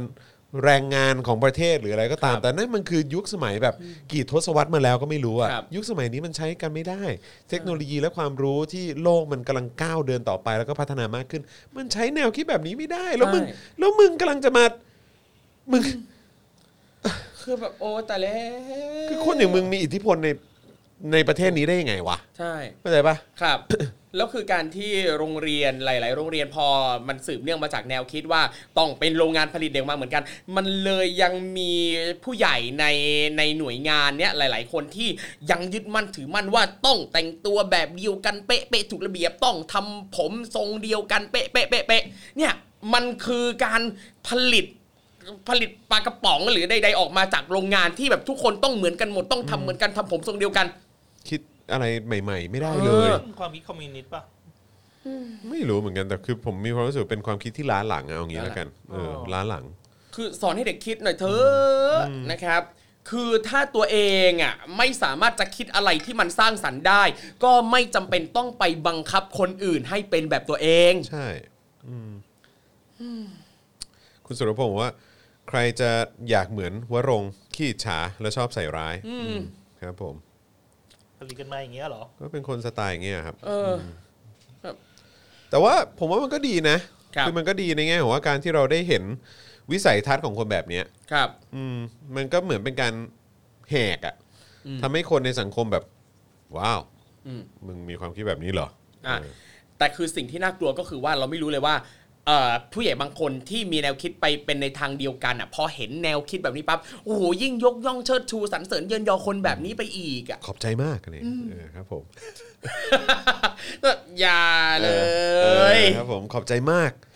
พูดดีมากนี่ออ เนี่ย ครับ ถึงขั้นผมต้องมาเปิดหาเลยว่า ประวัติเขา เออ เขาเรียนเนี่ยผมพูดได้ไหมเนี่ยว่าเขา เรียนจากไหนยังไงเนี่ย ได้ดิ อ่าโอเควรงค์เด็ดกิจอันนี้ข้อมูลจากวิกิพีเดียนะครับ ชื่อเล่นว่าโกนะครับ ครั นะ บ เกิดที่สุโขทัย อืม นะครับสำเร็จการศึกษาชั้นมัธยมศึกษาจากโรงเรียนมัธยมวัดเบญจมบพิตร อืม นะครับ จบปริญญาตรี แพทย์มช ปริญญาโทรัฐรัฐประศาสนศาสตร์นะครับ จากเอ่อนิด้า อืม อื โอ้ ม โห แล้วก็เอ่อจบมสูจากมชนะครับ โอเค โอ้เขาเคยได้รับเลือกให้เป็นนายกสโมสรนักศึกษามหาวิทยาลัยเชียงใหม่ด้วย นายกอมชนะครับ โอเค อืม ก็ โอเค ตอนนี้ อะ ผมว่าทางมชเนี่ยน่าจะอับอายกันพอสมควรนะว่าครั้งหนึ่ง เคยมีคนคนนี้ อย่าง อยู่ในตำแหน่งนี้ด้วย อย่างน้อยคุณ แล้ว ใช้คำว่าอย่างน้อยได้ป่าวะยิ่งรัเราก บ ก็ อก จบ ว่ามโลก ช นี่เขามาเป็นหมอข้าวได้ไงวะ นั่นน่ะดิ แล้วหมอสูอยู่ดีๆเราเป็นแบบมาเป็นหมอข้าว แต่ว่าก็นั่นแหละ คือไอ้สิ่งที่เขาเขียนหรือสิ่งที่เขานำเสนอแม่งก็ questionable หมดอ่ะ ครับ เข้าใจไหมฮะ อืม อืมทั้งนั้นนะฮะ อืมตายละเพื่อนร่วมรุ่นหมอว่าลงค์เป็นใครบ้างเนี่ยอยากรู้เลยเนี่ย นั่นน่ะ ยั ดิ ยังยังยังโอเคไหมอืม ตลกนะฮะอ่ะโอเคนะครับ ครับ คราวนี้มาที่ประเด็นเออของผู้ที่โดนคุกคาม ครับ นะฮะด้วยกฎหมายนะฮะเอ่อถูกดำเนินคดีนะครับจากการออกมาแสดงออกในเรื่องของประชาธิปไตย เรียกร้องสิทธิเสเสรีภาพ แล้วก็ต่อต้านเผด็จการนะฮะ ครับ มาดูกันหน่อยดีกว่านะครับว่าตอนนี้ถึงไหนแล้ว และมีใครโดนคดีอะไรไปบ้าง ครับ นะครับนะซึ่งเยอะแยะมากมาย อันนี้เราสรุปมาแค่บางส่วนเท่านั้นนะครับผมนะฮะกลุ่มภาคีนักกฎหมายนะครับเปิดเผยว่าม็อบราษฎรนะครับถูกดำเนินคดีไปแล้วกว่า 220 คนนะครับ เพนกวินพริตเนี่ยนะฮะหนักสุดนะครับคือโดนไป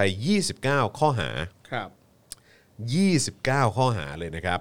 ประกาศเตรียมแจ้งความกลับตำรวจที่ไม่เป็นธรรมนะครับแล้วก็เตรียมจะฟ้องศาลปกครองนะครับ ในกรณีการสลายการชุมนุมที่หน้ารัฐสภา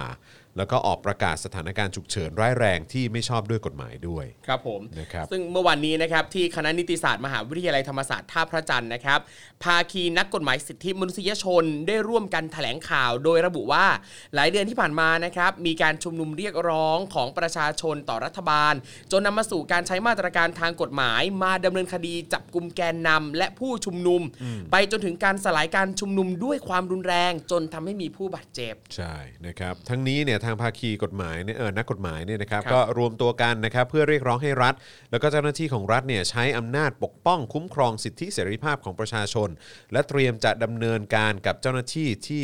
เอ่อเจ้าหน้าที่รัฐนะครับที่ละเมิดต่อประชาชน ไม่ว่าจะเป็นระดับปฏิบัติการหรือว่าระดับผู้สั่งการนะค ครับ รับผมซึ่งอย่างในวันนี้นะครับวันที่ 9 ธันวาคมนะครับก็เป็นวันที่จะเริ่มจากการร้องทุกข์กล่าวโทษ พนักงานสอบสวนสนชนะสงคราม ข้อหาปฏิบัติหน้าที่โดยมิชอบจากการที่มีการออกหมายเรียกผู้ชุมนุม วันที่ 19 ถึง 20 กันยายนที่สนามหลวงจำนวน 2 คน โดยไม่มีการสอบสวนให้แน่ชัด ภายหลังนะครับพบว่าทั้งคู่เนี่ยไม่ได้เข้าร่วมในการชุมนุม อ้าว เอออืมอืมอ่านายสั่งมาแล้วก็ว่ากันไปนะครับ ทั้งจะเข้ายื่นฟ้องศาลปกครองใน 2 กรณีคือ การสลายการชุมนุมที่หน้ารัฐสภาเมื่อวันที่ 17 พฤศจิกายน แล้วก็การประกาศพรกฉุกเฉินที่มีความร้ายแรง เพื่อนำไปสู่ความรับผิดชอบต่อความเสียหายของผู้ที่ถูกดำเนินคดี และได้รับบาดเจ็บต่อไป อืมคือจริงๆแล้วเนี่ยคือไอ้ไอ้ไอ้ประเด็นของตำรวจ คือถ้าเกิดว่าจะโดนเนี่ยคือเขาจะโดนอะไรวะหนึ่งห้าเจ็ดป่ะ หรือว่าอะไร อ่า ผม ประพฤติ ผม หน้า ผม ที่ ไม่ โดย แน่ มิ ใจ ชอบ เออ นะ ใช่ไหม 157 เออ ครับ นะครับ ซึ่งก็คืออันนี้ก็เฮี้ยจริงๆนะคือมึงก็ไปออกหมายเรียกเขาอะสำหรับคนที่เขาไม่ได้ไปร่วมการชุมนุมอะ ครับ เอออันนี้ก็แบบเฮี้ยแล้วก็คือแบบว่าห่วยแตกมาก ครับ แล้วผมก็ว่าน่าจะมีอีกหลายกรณีนะที่ที่คงจะต้องโดนย้อนหลังกันอีกเยอะอะ ใช่ครับ ก็ช่วยไม่ได้ฮะทำตามนายสั่ง ถูกต้อง ก็รับกรรมไป ครับ นายคงไม่มาช่วยมึงหรอกนะครับนะฮะเอ่อแล้วก็อีกอีกกรณีหนึ่งก็คือกรณีที่มีการประกาศใช้พรกฉุกเฉินใช่ไหม ครับ แล้วก็มีการสลายการชุมนุมที่หน้ารัฐสภา ซึ่งมีคนบาดเจ็บเยอะแยะมากมายจริงๆนะครับ ครับ โดยเฉพาะจากสารเคมีที่ใช้ผสมกันในไอ้น้ำที่เอาไว้ฉีดประชาชนเนี่ยแห ครั ละ บผม นะครับแล้วก็ไอ้แก๊สน้ำตาด้วยนะครับนางสาวเยาวลักษณ์อนุพันธ์นะครับตัวแทนของศูนย์ทนายความเพื่อสิทธิมนุษยชนนะครับกล่าวว่าได้รวบรวมสถิติ แล้วก็ช่วยเหลือกลุ่มราษฎรที่ถูกดำเนินคดีจากรัฐเนี่ยเอ่อนับจากการชุมนุมครั้งแรกที่อนุสาวรีย์ประชาธิปไตยก็คือวันที่ 18 กรกฎาคมนะครับจนถึงวันที่ 7 ธันวาคมนะฮะกรกฎาอะไรนะกรกฎาสิงหากันยา ตุลา ตุลา พฤศจิกาธันวา ธันวาหกเดือนหกเดือนเนอะ18 กรกฎาคมถึง 7 ธันวานะครับ พบว่ามีทั้งสิ้น 119 คดีนะครับ คุณผู้ชม ไหนนะใครที่มันบอกว่าไม่เคย 119ค เจอ ดี อืม ใช่เออไอ้ที่บอกว่าเราเราไม่ดำเนินคดีกับผู้ชุมนุมที่ชุมนุมอย่างสงบนะครับ เออ นู่นนั่นนี่เออเชี่ยโดนไป 119 คดี ผู้ต้องหา 220 คน ครับ ในจำนวนนี้เนี่ยมีการดำเนินคดีกับเด็กอายุไม่เกิน 18 ปี อ่า 7 คดีด้วยกันนะครั ครับ บ นะฮะจำนวน 5 รายนะครับก็คือกลุ่มนักเรียนเลว ในข้อหาฝ่าฝืนประกาศสถานการณ์ฉุกเฉินที่มีความร้ายแรงนั่นเองโอ้โหเด็กก็ไม่เว้นไอ้ทราบ เอาหมดนะครับ ครับผม โดยผู้ต้องหาอายุต่ำสุดก็คือ 16 ปีนะครับ นอกจากนี้ยังมีเยาวชนอายุ 17 ปี ถูกข้อหาม116 ด้วย ทั้งทั้งนี้นะครับมีข้อสังเกตว่าเป็นกรณีที่ผิดปกติอ่าเพราะว่านอกจากผู้ต้องหาจะเป็นเด็กแล้วนะครับ ยังเป็นการดำเนินคดีย้อนหลัง ก็คือหลังจากที่นายกแถลงการว่าใช้กฎหมายทุกมาตรากับผู้ชุมนุม อืมก็ก็ดำเนินคดีย้อนหลังซะเลย ครับ ไอ้เฮียมีงี้ด้วย อะไรวะ โอ้โห ก็ใครอ่ะ พูดได้คำเดียว ไอ้ซาดนะฮะ ผม เน ว่า อะ จริงๆอยากพูดอีกหลายคำอะ ครับผมไอ้สัตว์ควยแม่งพ่องไปเฮีย ใจเย็นจ้า เออนะฮะ ใจเย็น แม่งยุคยุคแบบยุค คือเราเราเราเราจะนิยามยุคเฮี้ยๆแบบนี้ว่าว่าอะไรได้บ้างอะ โอ้โห ยาก คือ เหลือ มัน เกินอืมเอาเถอะ แจกไปแล้วอ่ะคำด่า อะไรแฮชแท็กไปแล้วใช่ไหม ครับ เออฮะอ่ะนอกจากนี้นะครับยังกล่าวอีกด้วยนะครับว่าภาพตัวเลขที่ปรากฏสะท้อนให้เห็นว่ารัฐเนี่ยใช้กระบวนการยุติธรรมเป็นเครื่องมืออนะก็คือใช้กฎหมายเป็นเครื่องมือเนี่ยแหละ ครับ นะครับในการปิดปากประชาชนที่เอ่อประชาชนที่เห็นต่าง ตั้งแต่มีการรัฐประหารปี 57นะครับจนถึงขณะนี้เนี่ยสถานการณ์มันก็ไม่ได้เปลี่ยนนะครับล่าสุดเนี่ยคือการจับกลุ่มตัวนะฮะกลุ่ม vivo จำนวน 19 คน วันก่อนที่เราเพิ่งรายงานเล่าให้ ครับ ฟังกันไปนะครับการที่ใช้กฎหมายตามอำเภอใจเช่นนี้เนี่ยจึงต้องมีการรวมตัวกันของนักกฎหมายในรูปแบบภาคี เพื่อเข้ามาตรวจสอบ หากพบว่ามีการดำเนินคดี โดยไม่คำนึงถึงหลักนิติรัฐ ครับ เจ้าหน้าที่ก็ควรจะได้รับการลงโทษด้วย ถูกต้องครับ ถูกต้องเลยครับ ต้องเล่นแม่งฮะ ใช่ครับ ต้องเล่นแม่ง ตา ครับ แล้วก็เป็นการระบุแล้วก็เป็นการแบบว่า เหมือนปักหมุดไว้เลย ครั อะ่ะ บ คือไม่ช้าก็เร็วมึงต้องโดน ครับ ไม่ช้าก็เร็วมึงต้องรับผิดชอบกับการกระทำของผู้มึง ใช่ นะครับ แล้วก็อย่าอ้างเลิกอ้าง ว่านายสั่งมา ถ้ามึงไม่สบายใจ แล้วถ้ามึงบริสุทธิ์ใจ แล้วถ้ามึงแบบว่าสนับสนุนในสิทธิเสรีภาพและความถูกต้องอย่างแท้จริง มึงลาออกมาแล้ว ใช่ เออเพราะฉะนั้นคือถ้าเกิดมึงจะเอาเดี๋ยวไม่มีแดดไม่มีกิน ต้องทำตามนายสั่ง มึงมึงอย่ามางอแง ใช่ ถ้ามึงโดนมึงก็ต้องรับกรรมไป ครับ จากการกระทำของพวกมึงครับ ใช่ครับ นะฮะ เห็นด้วยครับ นะครับผมนะฮะก็อ่ะใครคิดเห็นอย่างไรนะฮะกับเอ่อข่าวนี้นะครับก็แชร์เข้ามาได้นะครับ ระหว่างนี้นะครับใครที่อยากจะร่วมสนับสนุนนะครับให้เรามีกำลังในการผลิตคอนเทนต์นะครับแล้วก็ ครับผม รายการนะครับสนับสนุนเข้ามานะครับทางบัญชีกสิกรไทยนะครับ0698975539 หรือสแกน QR Code ก็ได้นะครับ หรือว่าสนับสนุนแบบรายเดือนทั้งทาง YouTube Membership กดปุ่มจอยหรือสมัครนะครับข้างปุ่ม subscribe หรือว่ากดปุ่ม Become a supporter ใน Facebook ได้ด้วยเหมือนกันนะครับ ครับผมนะฮะสนับสนุนเข้ามาครับ ตอนนี้เราทยอยเอ่ออัปเดตคอนเทนต์ให้คุณได้ติดตามนะฮะทุกๆ สัปดาห์ แล้วก็ทุกๆ วันผ่าน Daily Topics ด้วยนะค ครั รับบ นะฮะโอเค อีกเรื่องหนึ่งเนาะ ครับ อีกเรื่อง ผม หนึ่งแล้วกันนะครับที่ต้องพูดถึงนะฮะแล้วก็เอ่อคุณผู้ชมก็น่าจะคุ้นเคยกันอยู่แล้วนะครับ กับ Hashtag Save วันเฉลิม ใช่ไหม ครับ ครับ อันนี้ก็เป็นสิ่งที่เกิดขึ้นมาโอ้โหครึ่งปีแล้วเนาะ ครึ่งปีแล้วหก ครึ่งปี เดือนแล้ว แล้ว แล้วนะครับกับการหายตัวไปกับการถูกอุ้ม หายตัวไปแบบกลางวันแสกๆของคุณวันเฉลิมคุณต้านั่นเองนะครับ ซึ่งเราไม่รู้ว่าชะตากรรมเขาเป็นอย่างไรบ้าง ครับ นะครับ แต่ว่าเราก็รู้สึกว่าสิ่งเหล่านี้ไม่ควรเกิดขึ้นกับใครเลยนะครับ โดยเฉพาะคนไทยที่ลี้ภัยไปอยู่ต่างประเทศด้วยนะครับ แล้วก็ต้องโดนคุกคาม ซึ่งเราก็กลัวเหลือเกินนะครับ ว่ามันจะเป็นการคุกคามถึงชีวิตกันเลยทีเดียวนะครับนะฮะเมื่อวานนี้นะครับคุณสิตานันท์สัตย์ศักดิ์สิทธิ์นะครับพี่สาวของคุณวันเฉลิมสัตย์ศักดิ์สิทธิ์นะครับซึ่งเป็นผู้ลี้ภัยทางการเมืองที่หายตัวไปเมื่อ 6 เดือนก่อนเนี่ยนะครับเขาก็เดินทางไปที่ศาลในกรุงพนมเปญนะครับเพื่อยื่นพยานหลักฐานให้กับตุลาการ เอ่อผู้ไต่สวนคดีนะครับกรณีที่คุณวันเฉลิมเนี่ยถูกคนร้ายใช้อาวุธนะฮะบังคับขึ้นรถยนต์ แล้วก็หายตัวไปจากย่านที่พักกลางกรุงพนมเปญนะครับตอนบ่าย4ี่โมงเศษๆนะครับของวันที่ 4 มิถุนายนปี 63 ก็คือปีนี้นั่นเอง ครับ นะ ซึ่ ค ง รับ ถ้านับเรื่อยมาก็ประมาณ 6 เดือนแล้วนะครับ หกเดือนแล้ว หลังจากที่คุณวันเฉลิมเนี่ยถูกบังคับให้หายตัวไป ใช่ แล้วก็ไม่มีความคืบหน้าใด ๆ จากทางการไทยด้วยนะครับคุณสิตานันท์ซึ่งเป็นพี่สาวของคุณวันเฉลิมนะครับก็ได้ตัดสินใจจ้างทนายความชาวกัมพูชา เพื่อยื่นคำร้องต่ออายการกัมพูชา ให้เสนอเรื่องให้ศาลกรุงพนมเปญไต่สวนคดีนี้ เพื่อต้องการให้อายการเนี่ยส่งฟ้องเป็นคดีอาญาเพื่อหาตัวผู้ก่อเหตุครับ นะฮะคือเรื่องน่าเศร้าก็คือ 2 ประเด็นนะเนอะนะฮะก็คือ 1 ก็คือว่าทางการไทยก็ดูจะไม่เหลียวแล ครับ อะไรเลยนะฮะแล้วก็อีกเรื่องหนึ่งก็คือว่าดูสิทางกัมพูชาเนี่ย คุณสิตานันเองก็ต้องเป็นคนไปตามจี้ ครับ ให้มันมีการสอบสวนนะฮะแล้วก็หาข้อเท็จจริง กับสิ่งที่มันเกิดขึ้นในประเทศเขานะครับ ในพื้นที่อธิปไตยของเขานะ ครับ เออ นะครับ มันมีการทำผิดกฎหมาย แล้วก็มีการอุ้มหายกลางวันแสกๆ กลางกรุงพนมเปญ ครับ นะฮะ กัมพูชานะเว้ย คือพวกคุณไม่รู้สึกอะไรเลยเหรอ นะ ความน่าเชื่อถือและความเป็นประเทศของคุณ มันก็จะมีภาพเป็นประเทศมาเฟียนะเออก็สงสัยคงไม่แคร์มั้งนะฮะ โดยเมื่อวานนี้นะครับคุณสิตานันท์นะครับก็ได้รับหมายเรียกนะฮะจากผู้พิพากษาไต่สวนนะครับประจำศาลแขวงประจำกรุงพนมเปญให้เดินทางไปให้ข้อมูลเกี่ยวกับการหายตัวไปของคุณวันเฉลิมนะครับโดยเป็นการให้การด้วยวาจา แล้วก็ส่งเอกสารแปลไทยเขมรจำนวน 177 หน้านะครับ177 หน้าเลยนะครับเพื่อยืนยันว่าคุณวันเฉลิมเนี่ยได้อยู่อาศัยในกรุงพนมเปญ แล้วก็ได้ถูกคนร้ายใช้กำลังบังคับให้สูญหายไปจากหน้าคอนโด แม้ในขณะนี้จะยังไม่สามารถระบุตัวคนร้ายได้ก็ตาม แต่ก็แปลกเนอะ ครับ ก็มีคลิปวิดีโอออกมานี่ภาพวงจรปิด ครับ ก็ชัดอยู่นี่อืมโอเค ครับ ขั้นตอนต่อจากนี้นะครับ ผู้พิเอ่อผู้พิพากษาจะไต่สวน จะนำข้อมูลประกอบสำนวน ส่งพนักงานอายการพิจารณาว่าจะส่งฟ้องเป็นคดีอาญาหรือไม่ ซึ่งที่ผ่านมานะครับ ทางกัมพูชาอ้างว่า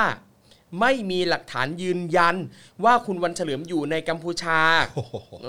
อ โอ้แม่ หรือเหตุบังคับสูญหายเนี่ยเกิดขึ้นในกัมพูชาเขาก็บอกคว่ารับผม ไม่มีหลักฐานเหมือนกัน แต่คุณสิตานันนะครับ ยืนยันว่าคนที่อยู่ละแวกคอนโดที่คุณวันเฉลิมพักอาศัยเนี่ยสามารถยืนยันได้ว่ามันเกิดอะไรขึ้น ยอดเยี่ยมมากครับคุณเซนครับอืมนะฮะครับกระบวนการยุติธรรมในบ้านคุณนะครับ ครับ หลังให้การต่อศาลนะครับ คุณสีตานันก็ให้สัมภาษณ์นะครับว่ารู้สึกดีใจนะที่ได้เสนอหลักฐานต่อศาลนะครับ แล้วก็เชื่อมั่นว่ามีน้ำหนักพอนะครับที่จะพิสูจน์ได้ว่าคุณวันเฉลิมเคยอยู่ในพนมเปญ แล้วก็ถูกอุ้มหายในเมืองนี้ โดยหวังว่าเอกสารจะช่วยในการสอบสวนและคลี่คลายคดีได้นะครับ ครับอย่างตอนนี้ก็เออก็ก็ก็โอเคตรงที่แบบเออคุณสีดานันเองก็ยัง ก็ยังมีกำลังใจดีนะ ใช่ค ก็ รับ ยังมีกำลังใจดีก็ก็ก็โอเคครับก็ ครับ คือเราแค่ฟังเรื่องนี้แล้วเราก็รู้สึกแบบรู้สึกแย่แทนอะรู้สึกแย่แทนคือแบบว่า คือจินตนาการดูดิว่าถ้าญาติเราอ่ะเออใช่ไหมแบบว่าโดน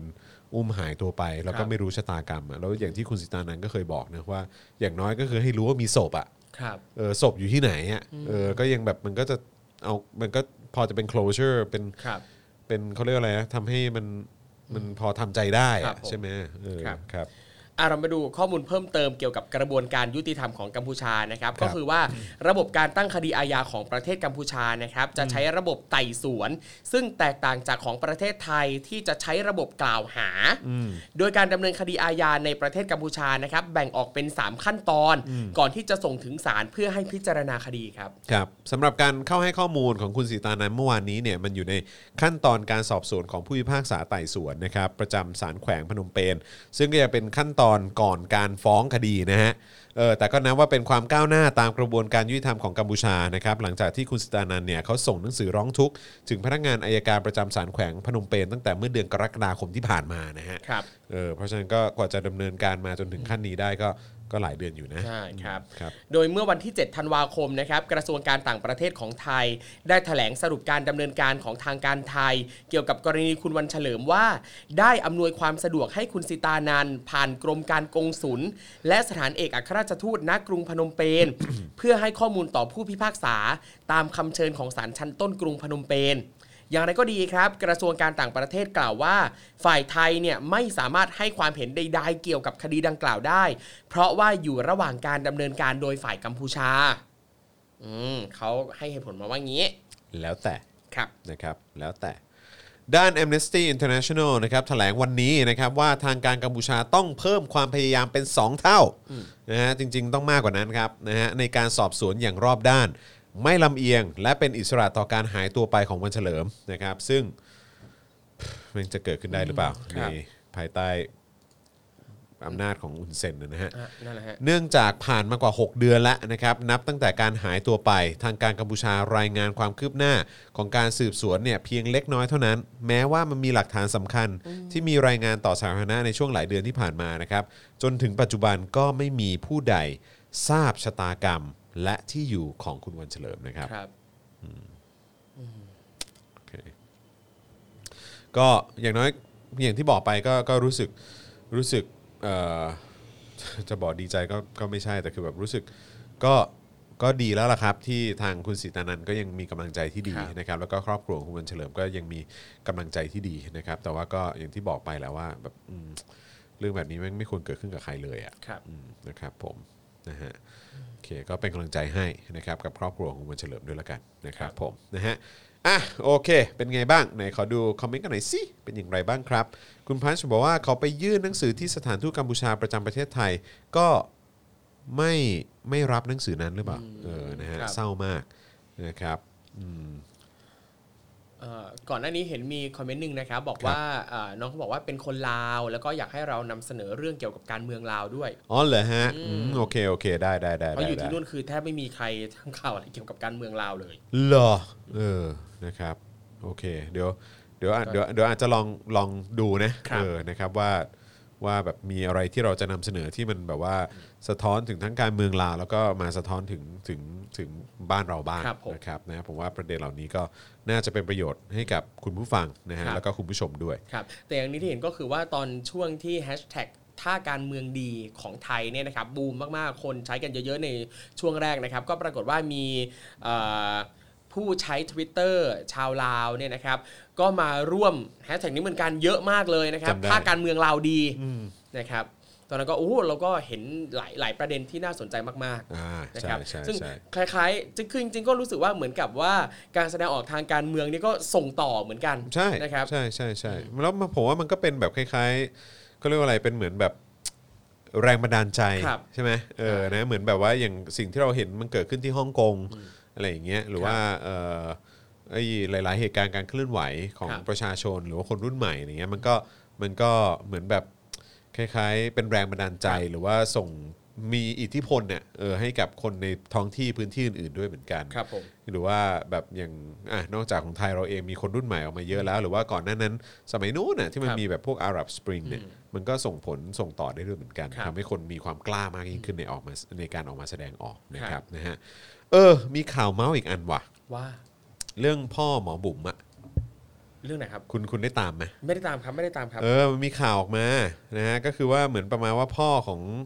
หมอบุ๋มอ่ะ น้องหมอบุ๋มที่เป็นนางสาวไทยเหรอครับ เออที่เขามาเป็นโฆษกของ อ่า ของสบคป่ะ อ๋ออ๋อครับค เอ รับ อใช่ไหม โฆษกซะอย่าง ใช่ใช่ใช่ก็คือมีผู้สื่อข่าวรายงานว่านายเชี่ยวชัยยงตระกูล ครับ บิดาของแพทย์หญิงพันประภายงตระกูล หรือว่าหมอบุ๋มเนี่ยนะฮะ ครับ ซึ่งเป็นที่ปรึกษา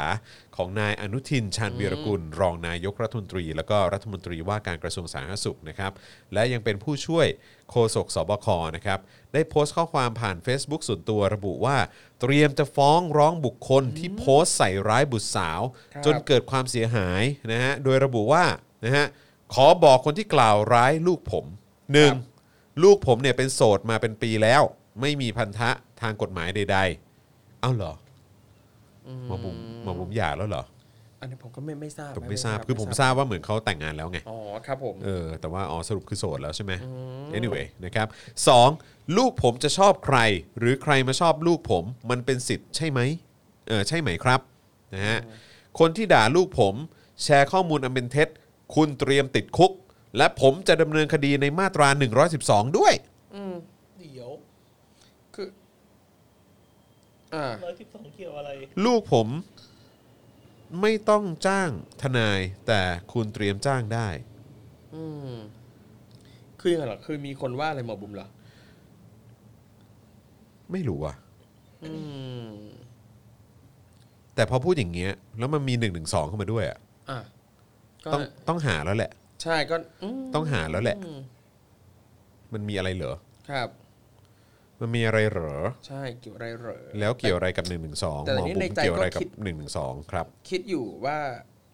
เอ๊ะ แต่ก็ยังไม่ได้เห็นข่าวเลย อืม อืม เอ้ย ฮะ ตอมตรอ อืม ไม่คืองงไงคือเข้าใจไหมฮะ คือ ครับ ผมต้องขออภัยคุณพ่อนะแต่คือแบบว่าผมผมแค่ไม่เข้าใจว่า พอคุณพ่อลากเรื่องนี้มา อืม มันมันทำให้เรา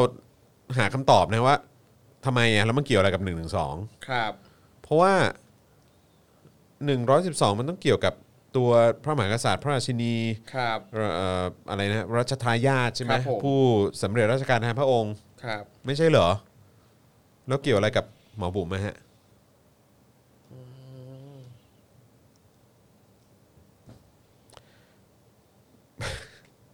ผมว่าอันเนี้ยมันคือปัญหาอะไรรู้ปะ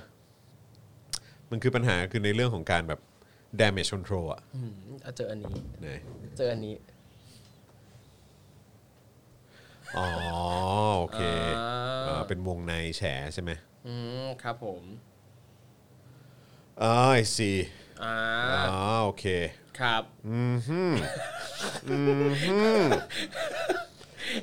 ฮะโอเค โอเค อ่า เข้าใจละ นั่นแหละครับ โอเค เข้าใจละ อืม เข้าใจละโอเค เข้าใจละ โอเคครับ โอ้โหอยากรู้ ค เล รับ ย ผม อยากรู้เลย อ่ะอ่ะโอเค นี่ ค เรา รับผม ก็ผมคิดว่าเอ่อมีคนหลายคนงงนะฮะ ครับ คือเอาตรงๆนะ คือถ้าอยากรู้ว่ามันคืออะไรอ่ะจริง ๆ มันก็มันมาเป็นโพสต์เลยแหละ ครับ มันมาเป็นโพสต์เลยแหละนะครับปฏิดประต่อกันได้ฮะ ครับผม อืมนะครับ เพราะว่าก็เมื่อกี้ก็มีพูดชื่อหมอบุ๋มใช่ไหมมีคนพูดชื่อคุณอนุทิน ครับ นะครับ แล้วก็ อ๋อ มีคุแล้วก็ทางคุณพ่อหมอบุ๋มเองก็พูดเองนะ ครับ เรื่องมาตราหนึ่งสอง ครับ นะครับ เพราะฉะนั้นถ้าไปเสิร์ชๆดูปฏิดประต่อกันดูก็เนี่ยแหละครับ มันก็จะมีโพสต์อะไรประมาณนี้ออกมาแหละครับ ครับ นะ ใช่ครั ฮะ บ ก็ลองหาดูแล้วกันนะครับเฮ้ยกูจะบ้าตายประเทศนี้แม่งมีแต่อะไรกันไม่รู้ ครับโอ้ยคนแชร์ไปเยอะเหมือนกันนะ ใช่เยอะใช่ไหม เยอะเยอะเยอะแบบประมาณ 2,500 แชร์ ครับผมอืม anyway นะครับ Yep นะฮะหลายคนก็หลายคนบอกว่าเรื่องอะไรเรื่องอะไรเรื่องอะไรอยากรู้ ขอวาร์ปด่วน เนี่ย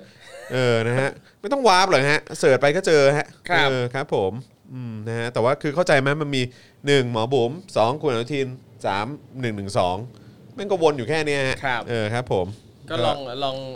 ลอง เออ ลองเซิร์ชดูด้วย search คีย์เวิร์ดอะไร เสิร์ช เงี้ย คีย์เวิร์ดดูก็เจอ ลองลองใช้ Google ตามที่ประยุทธ์บอกอะครั ครับผม เดี๋ยวก็เจอครับ เออครับผม ใช่ครับ นะฮะ ใน Google มีฮะ Google แล้วก็จะลิงก์ไปเอง ใช่นะครับ ครับ ผมนะฮะโอเคนะครับหนึ่งชั่วโมงครึ่งครับที่เราคุยกันมา อุ๊ย นะครับ คุณคุณกริด คุณกฤษว่าไง คุณกริดมาชี้เป้า อ๋อครับผมเออฮะก็แล้วแต่นะฮะก็ไปถ้าใครสนใจประเด็นนี้ก็ไปหาดูกันเองแล้วกันนะครับ ครับ แต่ว่าอย่างที่พ่อคุณหมอบุ๋มเขาออกมาบอกแล้วว่าเขาเตรียมจะใช้1นึงสองในการเอ่อเล่นงานนะฮะ ครับ ก็ ผม โอเคแล้วแต่นะครับนะฮะอ่ะโอเคนะครับก็ย้ำอีกครั้งนะครับ ใครที่อยากจะสนับสนุนให้เรามีกำลังในการผลิตคอนเทนต์กันต่อไปนะครับ สนับสนุนเข้ามาทางบัญชีกสิกรไทยที่ขึ้นอยู่ตรงหน้าจอนี้เลยนะครับผมนะฮะศูนย์หกเก้าแปดเก้าเจ็ดห้าห้าสามเก้าหรือสแกน QR Code ก็ได้นะครับ อยากสนับสนุนกันแบบยาวๆตลอดไปนะครับ ก็สนับสนุนได้ทางเอ่อ YouTube Membership ก็ทำได้นะครับ อันนี้เป็นแบบรายเดือนกดปุ่มจอยหรือสมัครได้เลยนะครับ ทาง Facebook นะครับ กดปุ่ม Become a supporter ได้ด้วย เบิร์นดาวเข้ามาก็ได้ หรือว่าจะไปช้อปปิ้งกันนะครับ ที่ Spoke Dark Store ก็ทำได้ด้วยเช่นเดียวกันนะครับผมนะฮะก็ติดตามกันนะครับ มีเรื่องราว โอ้โห อัปเดตกันเยอะ วันนี้เราไปหลายเรื่องนะ ครับ ดีมากเลยอะรู้สึกว่า คุ้มค่าเออเราเราแตะหลายประเด็นแล้วก็แล้วก็เข้มข้นด้วยนะครับ ครั นะ บ ฮะ ผม แม้ว่าหลาย ๆ เรื่องจะเป็นเรื่องที่น่าละเหี่ยใจก็ตามนะฮะเออไม่ว่าจะเป็น สเทือใจเหลือเกิน เอ่อเขาเรียกว่าอะไรอันดับคอร์รัปชัน corruption ของไทยเราเอ ครับผ อ ม นะฮะหรือว่าการดำเนินคดีกับประชาชนที่ออกมา อ่า เรียกร้อง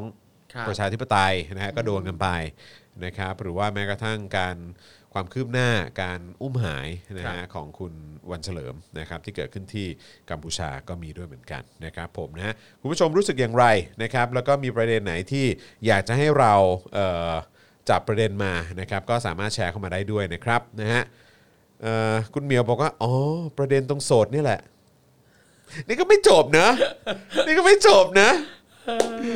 ชอบกันเจงเออนะ เรื่องอะไรนะ ใต้เตียงเนี่ยเออ ครับ ครับผมนะฮะเรื่องเมาเมาๆเนี่ยเออสนุกกันจริง ๆ นะครับ โอเคนะครับ ก็วันนี้เอ่อหมดเวลาแล้วนะครับ เดี๋ยวพรุ่งนี้พรุ่งนี้เป็นใครฮะพรุ่งนี้ผมขอเช็คนิดนึง พี่ปาล์มปะครับ พรุ่งนี้วันอะไรพรุ่งนี้วันพฤหัสใช่ไหมฮะ พรุ่งนี้เป็นคุณตามท่าแจ๊ะครับ อ่าแล้วแล้วครูทอมกลับมาอีกที่วันไหนเอ่ย วัน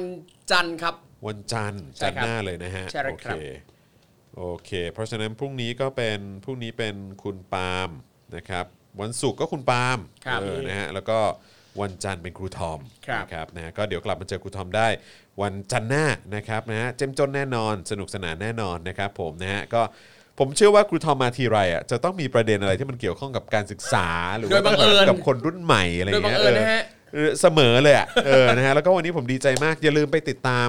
เอ่อทวิตเตอร์นะฮะ หรือว่าโซเชียลมีเดียของครูทอมด้วยนะ ครับ เอ่อ ผม ทวิตเตอร์อะไรนะฮะ จากกริดทอมทอมครับ จากกริดทอมทอม ใช่ นะฮะ ค ไป รับ ตามได้นะ ทุกช่ เพราะองว่า ทาง ผมรู้สึกว่ามันดีมากเลยเพราะว่าคือ อย่างผมเองอ่ะผมอ่านผมอ่านโพสต์ของครูทอมทีไรอ่ะมันมันมันชื่นใจอ่ะเออมันมันแบบมันมีกำลังใจอ่ะเพราะว่าครูทอมเขาไปเจอคนรุ่นใหม่เยอะไงไปเจอนักเรียนนักศึกษาอะไรพวกนี้เยอะแล้วก็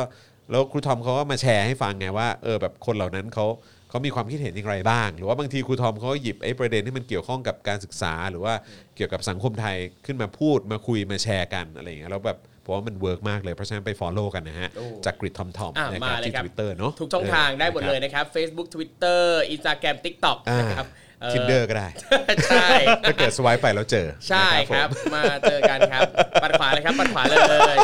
ปัดขวาเลย นะเผื่อว่า ปรกฏเจอจอร์นวินยูนั่นแหละ เฮ้ยเผื่อว่าไปเจอกันที่แบบบาร์ลับบาร์ลับ ได้ เออ ได้ได้ เออนะครับ ได้ ผมนะฮะอ่ะโอเค วันนี้ขอบคุณทุกท่านมากเลยนะครับ ที่ติดตามกันเอาไว้นะครับเอ่อแคปไว้แล้วค่ะ เดี๋ยวดอกไม้ส่งไปช่วย 300 นะคะ คุณจอนโอ้ขอบคุณมากครับ คุณดอกไม้ในสายหมอก อ๋อครับ นะ ผม นะฮะขอบคุณคุณเอ่อวิเชษฐ์ด้วยนะครับ คุณวิเชษฐ์ก็เป็นเอ่อแฟนรายการที่น่ารักมาก ๆ ด้วยนะครับผมนะฮะขอบคุณทุกคนเลยนะ ขอบคุณคุณเอ่อคุณปาล์มคุณพันช์อะไรต่างๆด้วยนะครับ ที่ส่งข้อความเข้ามามีอีกหลายคนคุณแดกคอนนะฮะเอ่อคุณแดกคอนด้วย จริง ๆเขาชื่อคุณวิเศษนะฮะ นะฮะใครฮะเพราะว่าคุณที่คุณจอนเรียกว่าคุณวิเชษใช่ไหมที่เป็น อ่ะ ตัวหนังสือเสียวเพราะว่าถ้าเป็นในภาษาสันสกฤตนะครับ ครับ sh เนี่ยคือตัวสอสลาสอ สอ ฤ ส ษี ลาเหรอฮะ เอ เอ อ อ อาจจะชื่อคุณ ผมขอโทษเออคือยังไงฮะ แต่ไม่ไม่แน่ใจเป็นชื่อ เออเดี๋ยว ฉ เดี๋ยว พาะ บอกได้ เออ นะ ถ้าเป็น แต่ SH ผมอ่ะแต่ผมเคยผมเคยทำงานกับเขา อ๋อ เออ เหรอฮะ ใช่เขาเคยเขาเคยให้ให้ผมไปเป็นพิธีกรให้ อ๋อครับ เอ ผ อ ม ใช่ ซึ่งตอนนั้นรู้สึกว่าจะเป็นงานที่ งานที่ Impact มั้งเนื้อจะไม่ผิดเออ ครับ นะครับนะซึ่งซึ่งตอนนั้นเขาก็จะเป็นอ่ะคุณวิเชษฐ์อ่ะคุณ อ๋อ วิเชษฐ์ โอเคครับ อ่าครับผมนะฮะก็ขอบคุณมากนะครับที่เข้ามาคอมเมนต์แล้วก็ติดตามกันนะครับ ขอบคุณทุกคนเลยนะครับ ขอบคุณ I.O. ด้วยที่เข้ามาเพิ่มยอดให้เรานะฮะ thank you thank you นะครับแล้วก็ทิ้งท้ายกันย้ำอีกครั้งนะครับ ใครที่อยากจะสนับสนุนเราก็สนับสนุนมาได้ทางบัญชีกสิกรไทยนะครับศูนย์หกเก้า 8 9 7 5 5 3 9 นั่นเอง หรือว่าสแกนเคอร์โคก็ได้นะครับ วันนี้ผม จอห์นวินยู จอห์นป้ายหน้า จอห์นแว่นฟ้านะครับครูทอมทินเดอร์นะฮะ Yeah. แล้วก็อาจารย์แบงค์พลาสมานีออนนะครับ พวกเรา 3 คนลาไปก่อนนะครับ สวัสดี สวัคสดี รับครับ สวัสดีครับผม Daily t o p i c กกับจอห์นวินยู